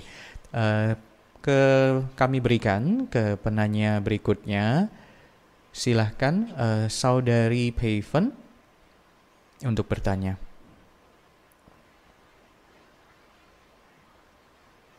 Nama budaya Bante. Iya. Bante, kadang kita itu kan bisa saja merasa orang lain itu merugikan kita. Jadi secara spontan itu kita bisa melindungi secara spontan itu kita berusaha untuk melindungi diri kita sendiri yang secara tanpa disadari ini tentunya bisa saja menyakiti orang lain. Yang menjadi pertanyaan saya Bante, dalam kaitannya dengan awija dan tanha, bagaimana cara kita untuk mengatasi kespontanan ini gitu loh Bante? Hmm. ya, itulah yang disebut karma kebiasaan Ibu. Ya, uh, ada satu karma yang disebut karma kebiasaan mereka yang biasa bereaksi secara spontan itu artinya di masa lalu mereka sudah terbiasa sering sekali. Jadi ini adalah akumulasi. Akumulasi itu adalah uh, timbunan kumpulan puncak dari atau gabungan dari segala sifat yang sudah dilakukan dari masa lalu begitu. Sehingga sering kali itu uh, Anda bisa bereaksi secara uh, spontan seperti itu gitu. Nah, lalu pertanyaannya bagaimana supaya kita bisa menghindari reaksi-reaksi spontan yang uh, seperti itu gitu. Uh, kita harus pahami bahwa reaksi spontan seperti biasanya sebenarnya meskipun itu disebut sebagai spontan, tetapi sesungguhnya itu tidak spontan, Bu. Ya, sesungguhnya itu tidak spontan uh, mungkin satu detik, dua detik, tiga detik atau bahkan lebih uh, sebelumnya itu ada apa uh, kilesa yang sudah mulai muncul, tetapi ibu tidak sempat mengamatinya, ya, uh, atau karena tidak terbiasa, ibu tidak mengenalinya bahwa ada kilesa yang sudah muncul begitu. Nah, kalau mengamati kilesa yang merupakan fenomena mental itu adalah sulit ya, maka kita bisa memakai apa? E, petunjuk melalui tubuh kita, Bu. Karena tubuh kita ini kan relatif kasar jadi relatif mudah untuk dikenali. Caranya bagaimana? Caranya adalah ketika kilesa-kilesa muncul, biasanya mungkin apalagi kemarahan ya. Kalau kemarah katakanlah anggap saja kemarahan gitu ya. Ketika kemarahan itu muncul, sebelum dia muncul, uh, sebelum kita meledakkannya, itu, itu sebenarnya kalau ibu amati tubuh ibu akan ada atau getaran-getaran yang berbeda di sekujur tubuh ibu ya. Bisa jadi mungkin jantung ibu berdegup dengan lebih kencang atau bisa jadi mungkin bagian tubuh tertentu terasa panas atau bisa jadi nafas ibu itu tidak bernafas secara teratur lagi. Nah dalam keadaan yang seperti itu ibu harus segera sadar bahwa ini kemarahan sudah muncul dan tugas saya sekarang adalah menjaga supaya kemarahan ini segera lenyap, harus segera dan jangan sampai ibu menuruti kemarahan tersebut, meledakkannya eh, sehingga akan tidak hanya merugikan ibu sendiri tetapi juga merugikan korban dari kemarahan ibu ya. Atau kilesa-kilesa yang lain sebenarnya juga mudah dipahami. Misalkan nafsu-nafsu mulai muncul ya nafsu itu pun ya keinginan-keinginan itu pun biasanya juga memunculkan meskipun getaran di dalam tubuhnya itu lebih halus tetapi ibu harus membiasakan diri untuk mengenalinya gitu ya. Eh, apa? Meskipun lebih halus tapi dia bisa dikenali. Ya misalkan membuat misalkan dada Anda tiba-tiba menjadi semacam berubah sesak sedikit begitu, maka ketika hal itu terjadi, ibu harus segera tahu bahwa nafsu, keserakahan mungkin atau apa pun itu sudah muncul dan sekarang tugas ibu adalah segera melenyapkannya, jangan um, jangan uh, meledakannya atau jangan menuruti keinginan dari nafsu-nafsu tersebut begitu. Nah, jadi dengan mengamati tubuh yang relatif lebih kasar tersebut, ibu semacam mendapat semacam uh, alarm ya bahwa kilesa sudah muncul gitu. Dan tugasnya sekarang adalah segera menghalonya untuk kemudian uh, atau uh, supaya tidak meledak keluar atau kita juga harus bertekad dengan kuat untuk tidak meluapkan semua kilesa itu keluar melalui panca indera kita, melalui mulut kita dan lain sebagainya. Jadi itu cara mungkin yang lebih mudah Ibu eh, karena mengamati batin jadi lebih sulit lagi begitu ya.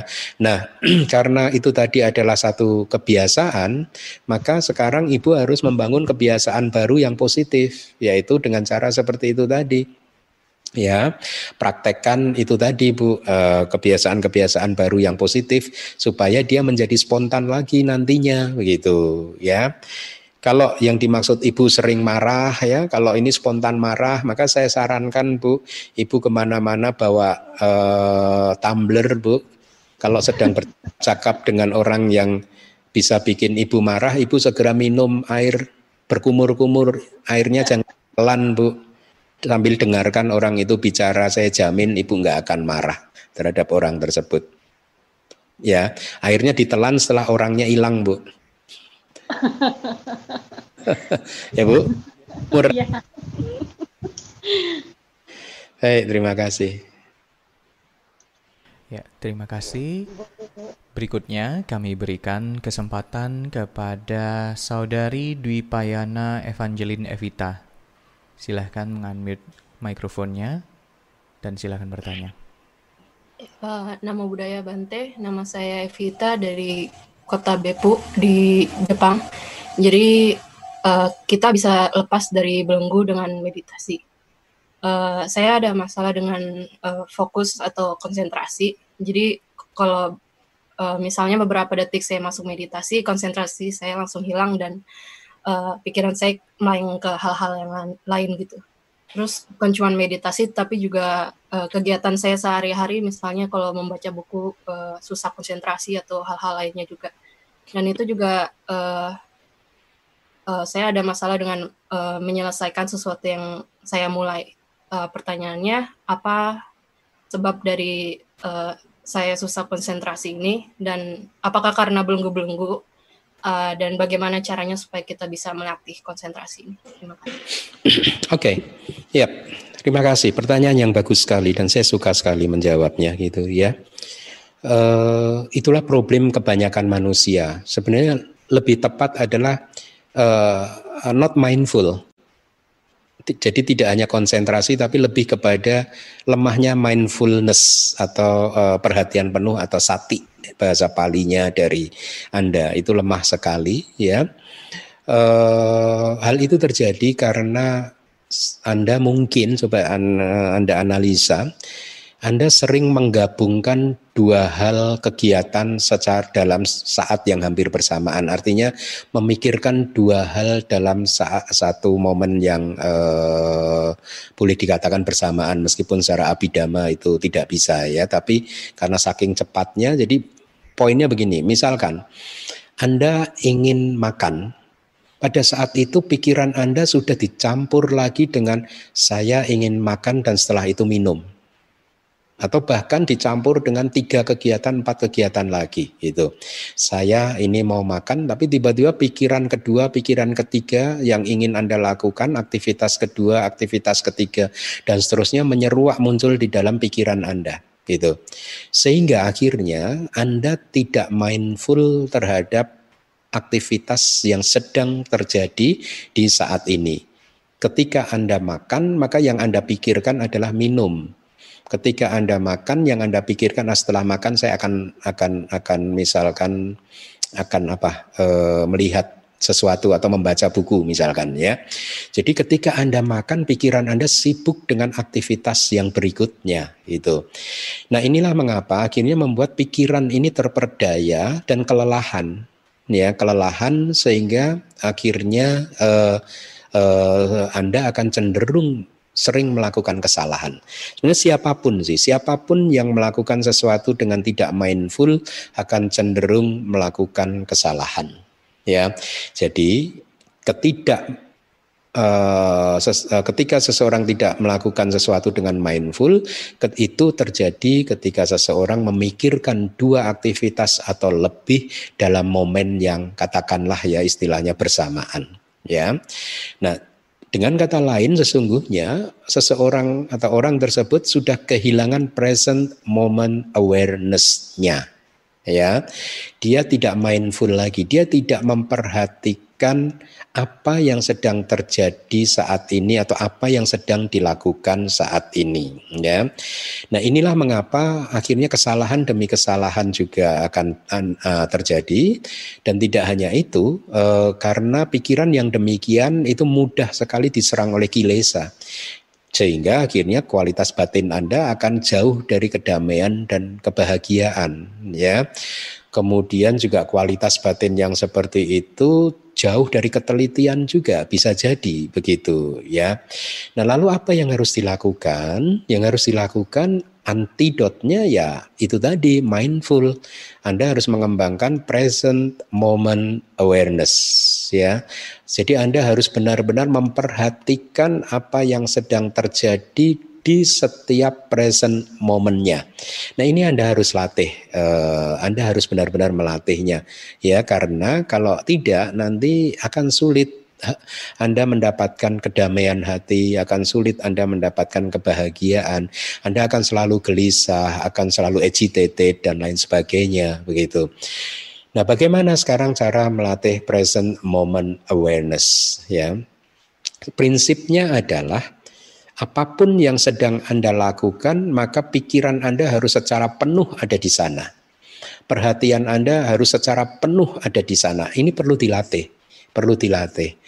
Ya, akan lebih bagus lagi kalau Anda menyempatkan misalkan ikut retret-retret uh, short term retreat, retreat misalkan kalau di sana ada retret selama lima hari yang melatih uh, present moment awareness atau mungkin 10 hari kalau di Indonesia biasanya retret itu diadakan, Anda coba ikut. Selama uh, retret itu Anda akan mendapatkan modal yang berharga tentang bagaimana sih sebenarnya berlatih yang benar satu, kemudian Anda akan mendapatkan juga modal atau informasi tentang oh rasa ya uh, the taste of this present moment awareness itu sebenarnya seperti ini begitu. Anda harus tahu ya. Oh ternyata uh, perhatian penuh itu harusnya seperti ini. Mindfulness ini harusnya seperti ini. Uh, full awareness itu harusnya seperti ini gitu. Supaya Kenapa Anda harus tahu itu? Supaya Anda bisa segera mengenalinya ketika present moment awareness-nya itu hilang gitu atau tidak ada gitu sehingga kayak tadi yang jawaban saya yang sampai saya sampaikan kepada ibu tadi memanfaatkan tubuh sebagai sekretarisnya nah kalau anda sudah hafal tentang mindfulness anda maka anda akan mudah untuk mengenali ketika mindfulness itu hilang ya dan dengan demikian Anda akan berjuang untuk memunculkannya kembali. Nah, kembali lagi bagaimana cara mengembangkan melatih present moment awareness. Maka uh, mulai sekarang Anda harus benar-benar melakukan sesuatu dengan batin yang penuh. Namanya mindfulness. Jadi harus full ya. Perhatiannya juga harus penuh, makanya disebut perhatian penuh gitu. Penuh itu artinya 100%. Jadi bahkan 90% pun jangan, 99% pun jangan, harus penuh, harus 100%. Itu ya. Apa itu maksudnya Bante? Maksudnya begini, misalkan Anda sedang makan tadi, maka pada saat itu cobalah fokus pada objek-objek yang bisa Anda amati paling jelas, paling disting, paling mudah. Misalkan gerakan tangan Anda yang menyumpit makanan katakanlah begitu kemudian tangan bergerak memasukkan makanan ke mulut ya setelah makanan masuk di mulut tangan Anda Anda letakkan lagi ke meja Anda amati semua itu gerakan dan kemudian Anda mengunyah makanannya Anda amati gerakan Anda mengunyah makanan dan seterusnya uh, cara melatih present moment awareness yang yang yang hmm, menurut saya cukup efektif adalah bagi mereka yang belum terbiasa, mereka harus memulainya dengan objek yang paling mudah terlihat terlebih dahulu. Jangan dengan objek yang susah terlebih dahulu. Objek yang sulit itu apa? Mengamati pikiran. Mengamati reaksi pikiran itu lebih sulit. Tapi mengamati reaksi tubuh, gerakan tubuh itu jauh lebih mudah. Oleh karena itu, setiap kali Anda makan coba lakukan seperti itu ya. Kemudian Anda meletakkan sumpit atau sendok garpu ke ke ke piring, nah, misalkan Anda amati gerakan itu. Itu ya. Terus begitu. Nanti ketika Anda berdiri, Anda amati proses Anda berdiri tadi ya. Ketika Anda berjalan, Anda bisa mengamati langkah kaki kan, kanan Anda, kaki kiri Anda, kanan, kiri, kanan, kiri. Kalau perlu, kalau perlu ya di dalam praktek sehari-hari Anda, Anda menggunakan bantuan atau alat bantu dengan uh, verbal, secara verbal. Jadi misalkan Anda melangkahkan kaki kanan, Anda mengatakan dalam hati kaki kanan. Kalau melangkahkan kaki kiri, Anda katakan di dalam hati kaki kiri ya. Ingat ini hanyalah untuk tahapan awal saja bantuan verbal seperti itu ya. Uh, kalau Anda sudah terampil maka bantuan verbal tadi itu Anda drop saja, nggak usah di, di, dipraktekkan lagi karena bisa jadi akan menjadi satu gangguan konsentrasi atau perhatian uh, penuh Anda. Jadi Anda amati pergerakan tubuh tanpa menggunakan bantuan verbal seperti itu tadi. Itu kalau Anda sudah terampil gitu ya.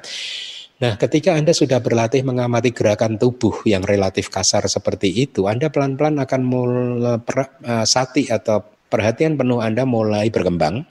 Dan ketika berkembang, maka Anda akan mulai melihat secara mental objek-objek yang lainnya lagi, yang lebih lembut yaitu objek pikiran Anda, ya pelan-pelan akan seperti semacam ada lampu yang meneranginya sehingga Anda bisa melihatnya dengan jelas. Oh bahwa pikiran Anda pun juga ternyata anicca gitu. Ya, sama dengan gerakan tubuh tadi, Anda mengangkat tangan, Anda lihat proses anicca dari tangannya tadi ya bergerak terus dari detik ke detik. Jadi pengamatan Anda harus moment by moment atau detik demi detik ya pengamatannya. Artinya setiap detik tidak terlepas. Anda tidak melepaskan perhatian penuh Anda kepada dari gerakan tangan, mulut dan lain sebagainya itu tadi. Itulah mengapa perhatian penuh harus mengalir secara uh, berkesinambungan, tidak boleh terputus. Ibaratnya seperti aliran air sungai itu yang mengalir terus tanpa putus. Jadi perhatian penuh juga harus dilatih semaksimal mungkin untuk bisa tujuannya untuk bisa seperti itu. Memang tidak mudah, tetapi bukan berarti tidak bisa dialami, bukan berarti tidak bisa dicapai. Yang diperlukan untuk mencapainya hanyalah ketekunan, kedisiplinan dan juga mungkin petunjuk guru. Kalau Anda punya guru di sana Eh, mintalah selalu petunjuk uh, pada guru-guru uh, guru tersebut. Nah, dengan melatih seperti itu, mindfulness itu sering saya ibaratkan sebagai uh, kalau di hmm, apa itu kalau uh, sabun itu ada yang namanya sabun pembersih gitu ya. Kalau cuci baju itu kan kita pakai sabun ya, sabun pencuci itu sabun yang membersihkan noda begitu ya. Nah, mindfulness itu membersihkan noda. Ya. Perhatian penuh itu adalah pembersih noda. Artinya apa? Artinya ketika Anda benar-benar memperhatikan aktivitas-aktivitas setiap momennya seperti tadi, setiap detiknya seperti tadi, maka hati Anda bersih kilesa tidak mempunyai kesempatan untuk muncul. Dan ketika kilesa tidak muncul, maka kualitas batin Anda yang bersih tadi yang ada adalah kualitas-kualitas yang baik, kualitas-kualitas yang indah. Nah, akhirnya satu persatu kualitas yang indah akan muncul. Misalkan konsentrasi akan muncul ya. Kemudian kebijaksanaan akan muncul. Cinta kasih universal akan muncul.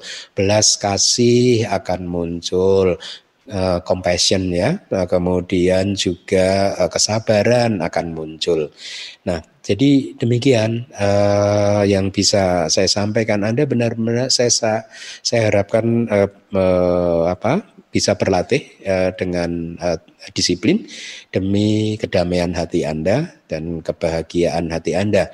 Ini bagi semuanya juga ya siapa pun Anda yang mendengarkan saya kalau Anda melakukan aktivitas terburu-buru ya memikirkan dua aktivitas, tiga aktivitas secara bersamaan, akhirnya yang terjadi apa? Ketika Anda makan, pikiran Anda adalah pada aktivitas yang akan Anda lakukan setelah makan. Dan itulah momen di mana kilesa akan benar-benar memporak-porandakan kedamaian dan memporak-porandakan menghancurkan kebahagiaan Anda gitu. Jadi latihlah present moment awareness seperti yang saya sampaikan tadi. Mudah-mudahan jawabannya jelas. Terima kasih Bante. Terima kasih. Berikutnya kami berikan kesempatan kepada saudara Joni kami persilahkan. Sukioto Namo Budaya Bante, saya Joni dari Medan. Sukioto Bante, saya Joni dari Medan. Ya, saya mendengar. Mendengar ya. Uh, yang saya mau tanyakan tadi dikatakan sosok arahata itu seharusnya mengembara. Jadi yang saya mau tanya itu uh, kenapa ada pernyataan seperti itu ya Bante ya? Nah, itu yang satu. Yang kedua adalah eh, mengapa tanha disebut awal penderitaan bukannya moha atau awija? Kan karena awija itu maka muncul tanha gitu. Demikian Bante yang kedua apa? Kenapa tanha apa? Kenapa tanha disebut awal dari penderitaan ataupun penyebab penderitaan? Sementara kan awija kenapa bukan awija gitu Bante? Awija ini kan kebodohan apa ya kegelapan batin. Kalau dia nggak gelap batin kan dia pasti bisa mengendalikan tanahnya gitu. Jadi mau ditanya Bante. Ya, oke. Okay. Terima kasih. Uh, yang pertama tadi adalah oh kenapa ada statement uh, seorang uh, tadi ya seorang biku seharusnya mengembara ketika kilesa-kilesa sudah hancur ya. Uh, tadi ada dua penjelasan. Pertama itu tadi kan ya karena memang uh, seharusnya memang tugas seorang biku yang pertama menghancurkan kilesa itu ya. E, tapi semakin ke sini ini e, apa ada bahkan di negara Buddhis juga banyak para bante yang akhirnya juga mengembara tanpa e, sebelum menghancurkan semua kilesanya begitu. Ya tentu kenapa ditanyakan tadi kenapa ada statement seperti itu? Ya karena satu memang sebenarnya tujuan utama menjadi seorang biku ya itu. Jadi tugas dan kewajiban utama yang pertama yang harus dilakukan ya itu. Itu jawaban yang pertama. Kedua hanya para biku yang seperti itulah yang sebenarnya tidak harmful tidak merugikan orang lain tidak menyakiti makhluk lain gitu. Biku kalau selama masih punya kilesa dia bisa saja menyakiti anda ya eh, dia bisa saja merugikan anda begitu. Itu adalah eh, alasan yang kedua dari saya ya itu ya. Eh, tapi tadi juga ada penjelasan lain dari kitab komentar mengembara dalam artian eh, pergi eh, pergi mengembara dari kemunculan sangkara. Artinya pergi mengembara dari kemunculan karma-karma melalui kanda parinibana ya artinya Eh, para biku yang sudah menghancurkan awija dan tanha tadi, kanda parinibana seperti yang tadi saya katakan yaitu uh, proses parinibana yang secara umum diketahui yaitu meninggal dunia tanpa diikuti dengan kelahiran kembali. Jadi itu yang diharapkan uh, makna keduanya pergi dari kemunculan karma melalui kanda parinibana ya. Jadi eh, demikian eh, yang pertama. Kemudian pertanyaan yang kedua tadi ditanyakan kenapa tanha yang disebut sebagai asal mula penderitaan ya tadi kalau nggak salah ya. Sebagai ya, ke kebenaran mulia yang kedua ya. Ya. Ya Bante. Oke, kenapa bukan eh, awija gitu? Ya tadi eh, begini. Ketik Buddha mengat mengajarkan empat kebenaran mulia, ya, Buddha mengajarkan faktor-faktor yang paling penting, ya, yang sebagai pemimpinnya, ya. Nah, eh, penyebab penderitaan benar, awija juga penyebab penderitaan, tetapi faktor yang paling penting di sana adalah tanha, begitu ya. Nah, awija tadi dikatakan sebagai faktor yang paling penting dalam hal dia memproduksi kilesa, faktor yang paling penting dalam hal dia menghalangi seseorang untuk keluar dari uh, samsara gitu. Jadi arti dari faktor yang paling penting itu artinya adalah sebenarnya dia bukan satu-satunya faktor Tanha bukan satu-satunya faktor sebagai asal mula, ya bukan. Tetapi dia menjadi faktor yang paling penting oleh karena itu tanha lah yang disebutkan oleh Buddha. Jadi Anda juga benar bahwa awija juga menjadi faktor penyebab penderitaan benar karena awija yang mensuplai, menutupi sifat karakteristik dari sesuatu sehingga kita tidak melihatnya sebagai anicca, duka dan anatta dan asuba tidak indah ya. Dan itulah mengapa kilesa-kilesa muncul gitu. Nah, jadi pemahamannya adalah karena tanha adalah faktor yang paling penting dalam hal tersebut. Kalau di dalam Patija Samupada tadi disebutkan tanha itu adalah penyebab uh, penderitaan di masa depan, kalau awija itu penyebab dari masa lalu begitu. Kira-kira begitu. Jadi dua-duanya semua kilesa itu penyebab penderitaan. Hanya khusus untuk kebenaran mulia yang kedua, Buddha menyebutkan faktor yang paling penting, yang paling kuat yaitu tanha. Demikian, mudah-mudahan jelas. Anumodana Bante. Selanjutnya pertanyaannya kami berikan kesempatannya kepada Bapak Sabarjan. Kami persilahkan.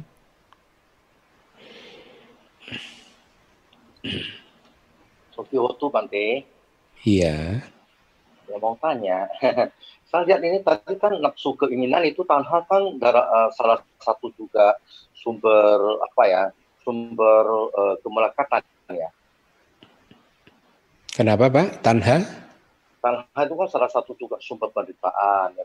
Misalnya kan salah satu kan nafsu, nafsu keinginan ya halo um, iya pak pertanyaannya pertanyaan saya ya kan kalau kita punya loba punya nafsu keinginan ya terus kayaknya kan kita kan ada pengaruh dengan lobanya tuh kemelekatannya jadi kalau kemelekatan kita itu berbuat kebajikan eh, kemelekatan kita loba dengan apa itu namanya eh, baca parita terus memeditasi itu di mana ya lobanya itu di situ nafsu keinginan kita mau baca parita, meditasi, segala macam itu gimana ya? Atau mau nafsunya nafsu keinginan untuk berbuat kebajikan gitu Pak? Iya, baik. Ya, gimana Pak? Baik. Pertama-tama Anda harus tahu uh, sifat dari pelekatan ya atau sifat dari nafsu keinginan. Ya itu harus dipahami supaya Anda bisa membedakan uh, membaca parita, belajar dhamma, meditasi itu nafsu atau tidak gitu ya. Sifat dari nafsu itu tadi menggenggam objeknya ya sehingga tidak bisa dilepas lagi kayak daging daging uh, yang dilempar ke penggorengan yang panas yang tanpa minyak. Jadi Anda bayangkan ada daging, ada penggorengan panas yang tanpa minyak, kemudian dagingnya dilempar di penggorengan itu, maka dagingnya akan menempel, susah untuk dicabut, ya. Nah, eh, efek dari tanda atau keserakahan yang seperti itu adalah ketika objeknya dicabut maka akan muncul kemarahan. Ya, misalkan Anda serakah terhadap uh, uh, mis, uh, apa? Uh, contohnya misalkan yang pernah saya sampaikan itu yang uh, cerita tentang seorang yang vegan di dalam pesawat udah uh, apa uh, sebelum terbang dia jauh-jauh hari udah memberi mengirimkan email ke airlinesnya bahwa nanti dia di pesawat mohon di serve dengan masakan vegan. Dan kebetulan ada kesalahan uh, teknis dari airlinesnya. Mereka lupa membawa makanan vegan tersebut. Dan ketika di atas pesawat pramugarinya menyampaikan tidak ada makanan vegan dia marah-marah. Itu efek dari keserakahan begitu efek dari pelekatan itu seperti itu, selalu memunculkan kilesa yang lain. Dan biasanya kilesanya ya loba dosa, loba dosa. Mohanya itu bermain di belakang dengan memberi data bahwa ini kekal dan seterusnya. Ya, uh, ya tadi orang tadi akhirnya marah-marah ya karena mungkin dia berpikir mau berhenti di restoran, di langit nggak ada restoran, gitu akhirnya itu. ya, jadi itu sifat dari nafsu eh, apa eh, keinginan bapak. Dia melekat, nggak bisa dilepas. Kalau dilepas marah, gitu. Nah, sekarang Anda harus teranalisa eh, sendiri. Ketika Anda membaca parita, apakah ada efek kemarahan kalau seandainya sekeliling Anda mengganggu Anda? Kalau Anda sedang baca parita, kemudian mungkin anak atau istri Anda berteriak-teriak dan mengganggu konsentrasi Anda, dan kemudian Anda marah pada mereka, nah itu keserakahan, itu kemelekatan, ya. Atau kalau Anda sedang belajar dharma, tiba-tiba mungkin anak istri Anda meminta tolong Anda untuk melakukan sesuatu yang lain, menginterap, memutus uh, aktivitas membaca Anda, dan kemudian Anda marah, itu keserakahan. Itu yang disebut efek dari pelekatan. Bukan marah kemarahan bukan keserakahan, tetapi kemarahan adalah efek dari keserakahan, efek dari pelekatan. Ya, tapi kalau Anda sedang baca parita, membaca buku dhamma dan kemudian diganggu dengan seperti itu tadi, Anda bisa dengan menerimanya dengan lapang dada, maka itu bukan keserakahan. Itu adalah uh, uh, tapi kalau saya ingin terus bantai setiap hari gitu. Atau bahkan mungkin sehari ingin tiga kali baca parita atau tiga kali baca buku dhamma atau tiga kali meditasi bukankah itu keserakahan? Bukan. Itu adalah canda canda itu adalah hanya hasrat keinginan untuk melakukan sesuatu saja ya dia tidak melekatinya jadi kalau misalkan meditasi Anda diganggu pun Anda juga bisa menerima keadaan itu dengan lapang dada. Jadi itu cara untuk menilainya Bapak. Kalau dia memunculkan penderitaan maka itu keserakahan. Kalau itu memunculkan kebijaksanaan maka itu bukan keserakahan ya. Nah, dengan dengan apa kriteria atau cara menilai, cara menganalisis yang seperti itu mudah-mudahan Anda bisa mengerti. Jadi sekali lagi ya eh, jangan terjebak pada aktivitasnya ya. Misalkan eh, eh, kalau ingin melakukan baca parita terus setiap hari berarti itu serakah. No, belum tentu ya, belum tentu. Sebaliknya juga kalau menginginkan apa uh, Kalau menginginkan sesuatu, misalkan eh, ingin mendapatkan sesuatu dari cara melanggar sila, meskipun itu jarang-jarang, jarang dilakukan, belum tentu juga itu kes, bukan keserakahan. Bisa itu keserakahan itu ya meskipun itu jarang-jarang dilakukan jadi kita tidak bisa menilai dari frekuensinya dari intensitasnya dari sering atau jarang atau bagaimana itu tidak bisa karena keserakahan itu adalah fenomena batin fenomena mental Ya, caranya ya kita harus mengetahui ciri karakteristik dari fenomena yang disebut keserakahan tadi, yang seperti yang sudah saya sampaikan itu tadi. Begitu. Eh, Bapak mudah-mudahan membantu ya. Hmm. Berikutnya pertanyaan terakhir kami berikan kesempatan kepada saudara Teddy Tahir. Silahkan.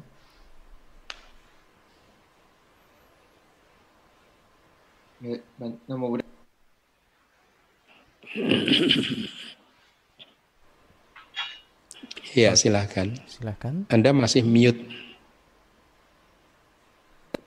Baik, Bante. Uh, saya mau bertanya tentang ada dua pertanyaan. Pertanyaan pertama saya itu adalah berhubungan dengan Wemanika Peta, di mana peta uh, siang hari lahirnya di alam peta, malamnya di lahirnya di surga ya, kalau nggak salah Bante.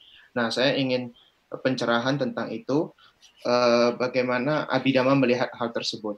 Ya, pertanyaan kedua saya adalah Bante gini. Uh, misalnya kita menjalankan sila, lalu tentu saat kita melanggar sila tapi kita berusaha aware. Misalnya kita membunuh misalnya hal kecil aja misalnya kita membunuh nyamuk misalnya. Tapi kita berusaha sebelum membunuh itu kita aware. Ya memang pilihan ada di kita apakah kita ingin membunuh atau tidak. Tapi akhirnya kita tetap membunuh misalnya. Nah tetapi sebelum membunuh itu kesadaran kita itu kita sudah mengamati sudah mengamati kesadaran kita Bante.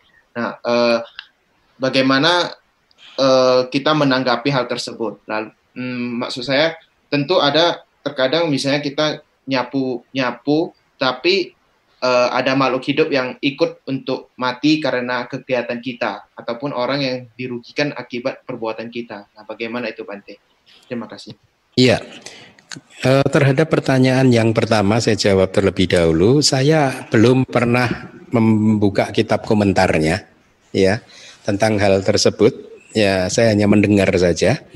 Eh, kebetulan memang uh, dulu waktu belajar di Myanmar juga kita tidak banyak menghabiskan waktu untuk membaca buku yang disebut Wimana Wadu ya cerita tentang istana-istana peta begitu.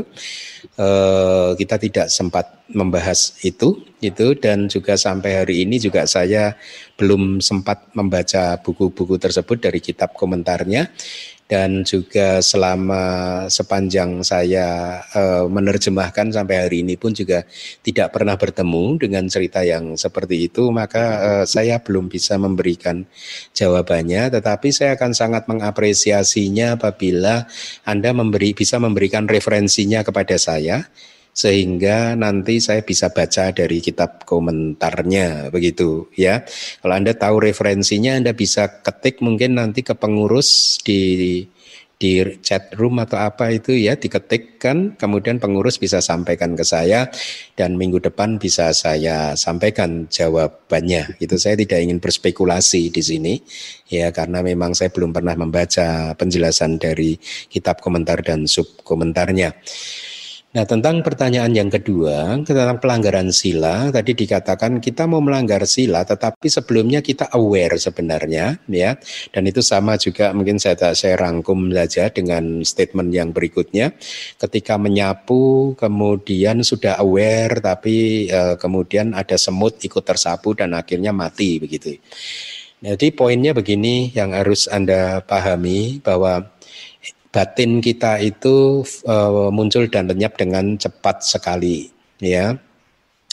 Eka cara kane kodi sata sahasa sangka upacitwa nirujanti itu di dalam satu jentikan jari ada serat satu triliun fenomena mental muncul dan lenyap.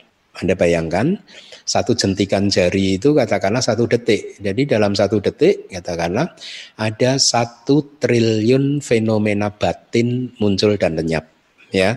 Dan ini pertama poin pertama yang Anda harus pahami bahwa batin kita itu bergerak dengan sangat cepat sekali. Oleh karena itulah kita tidak bisa menilai satu kejadian itu eh, apa eh, satu event itu yang berlangsung katakanlah selama satu menit menjadi kita nilai sebagai baik atau buruk. Tidak bisa ya tidak bisa. Kalau di apa ceramah saya tentang Abhidhamma Mid Easy di hari yang pertama yang ada juga di YouTube Anda bisa lihat Abhidhamma Mid Easy ya di YouTube hari pertama saya memberi contoh tentang seorang suami yang naik gaji begitu ya. Itu dari Seado sih contoh itu ya. E, mendapat kenaikan gaji kemudian dia ingin membahagiakan anak istrinya dan lain sebagainya gitu. E, singkat cerita biasanya seseorang itu memahami satu event itu dinilai menjadi uh, mempunyai satu kualitas moral atau satu kualitas kama saja ya Kenyataannya tidak seperti itu karena fenomena batin itu muncul dan lenyap dengan cepat sekali sehingga kita tidak bisa menyimpulkan satu event itu menjadi baik atau buruk e, sesederhana itu tidak bisa. Nah contohnya seperti yang anda contoh e, berikan sampaikan tadi ya, ketika anda mau melanggar sila sebelumnya anda aware sebenarnya. Lalu bagaimana ini Bante? Nah penjelas jawabannya ya Sebelum Anda melanggar sila, batin Anda dalam keadaan yang baik. Kalau awareness Anda itu benar, berarti pada saat itu ada maha kusala. Ada kesadaran baik yang besar, ada kesadaran yang baik. Tetapi kesadaran yang baik ini kan muncul dan lenyap, muncul dan lenyap. Ketika dia lenyap tidak disambung dengan kesadaran baik yang lain, tetapi tiba-tiba muncul akusala cita. Muncul kesadaran yang tidak baik ya yang akhirnya membuat Anda melanggar sila ya. Jadi pelanggaran sila itu hanya terjadi atau dilakukan oleh kesadaran yang tidak baik. Ya memang benar sebelumnya Anda baik, tapi ketika melanggar sila pada saat itu yang muncul adalah kesadaran yang tidak baik. Persis itu sama yang tadi saya sampaikan uh, ilustrasinya kepada ibu siapa yang saya beri uh, ini untuk menerapkan Yuniso mana nama uh, Yuniso Manasikara tadi ya ibu atau bapak tadi uh, hari ini detik ini orang tersebut marah tapi kan sebelumnya dia tidak marah begitu ya. Nah jadi begitu cara memahaminya karena fenomena mental itu bergerak dengan cepat sekali maka kita harus menilainya menjudge-nya itu ya momen by momen detik demi detik gitu. Ketika pelanggaran sila terjadi maka itu aku salah cita kesadaran yang tidak baik. Ketika Anda aware, awareness-nya muncul, maka itu adalah kesadaran yang baik. Nah, sama dengan yang berikut uh, yang cerita kedua, ketika Anda menyapu sebelum mengenai semut, mungkin Anda mindful, maka itu kesadaran yang baik. Tapi ketika Anda lengah, tidak waspada, Anda menyapu semut dan akhirnya semutnya mati, maka itu aku salah cita kesadaran yang tidak baik. Jadi menilainya seperti itu, harus di breakdown seperti itu, ya. Jadi uh, itulah mengapa di dalam abidama juga ada uh, ada kalimat yang seperti ini kira-kira bahwa sesungguhnya kita ini umur kita itu ya hanya satu per satu triliun detik. Setiap satu per satu triliun detik kita lahir dan mati, itu ya. Jadi eh, dengan pemahaman yang seperti ini juga bisa bermanfaat untuk menghalau depresi ya. Depresi itu kan muncul ketika seseorang tidak bisa memaafkan kesalahan yang sudah dia lakukan.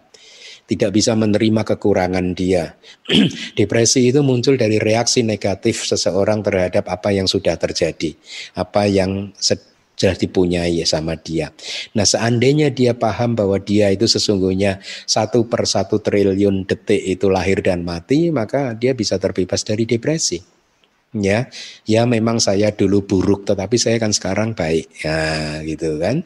Jadi ketika dia mampu melihat sisi positif dari dari kehidupannya, maka depresinya akan lenyap.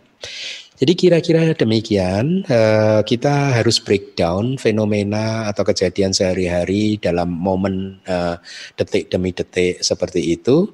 Dan ingat jangan terjebak pada satu judgement menilai seseorang hanya berdasarkan satu kejadian saja ya. Bahwa saat itu dia salah, ya dia hanya salah pada saat itu. Tapi sebelumnya dia adalah baik, sesudahnya nanti dua dia juga akan menjadi baik kembali. Nah, hal-hal seperti ini juga harus diterapkan pada suami dan istri. Saya tahu hubungan rumah tangga di dalam rumah tangga kadang hubungan tidak selalu mulus. Makanya suami dan istri harus sama-sama tahu dhamma ya. Kalau suami sedang bad mood atau istri sedang bad mood ya Anda pahami bahwa ya saat ini dia bad mood. Tapi kan kemarin enggak bad mood. Kemarin good mood, besok good mood lagi, nanti good mood lagi. Jadi bersabarlah segala sesuatu berubah ya maka uh, dalam konteks seperti ini silahkan juga mendengarkan ceramah saya yang berjudul uh, empat butir durian karena itu adalah cara yang ampuh untuk bersabar untuk mengatasi kemarahan, kebencian dan lain-lain. Baik, demikian. Terima kasih. Terima kasih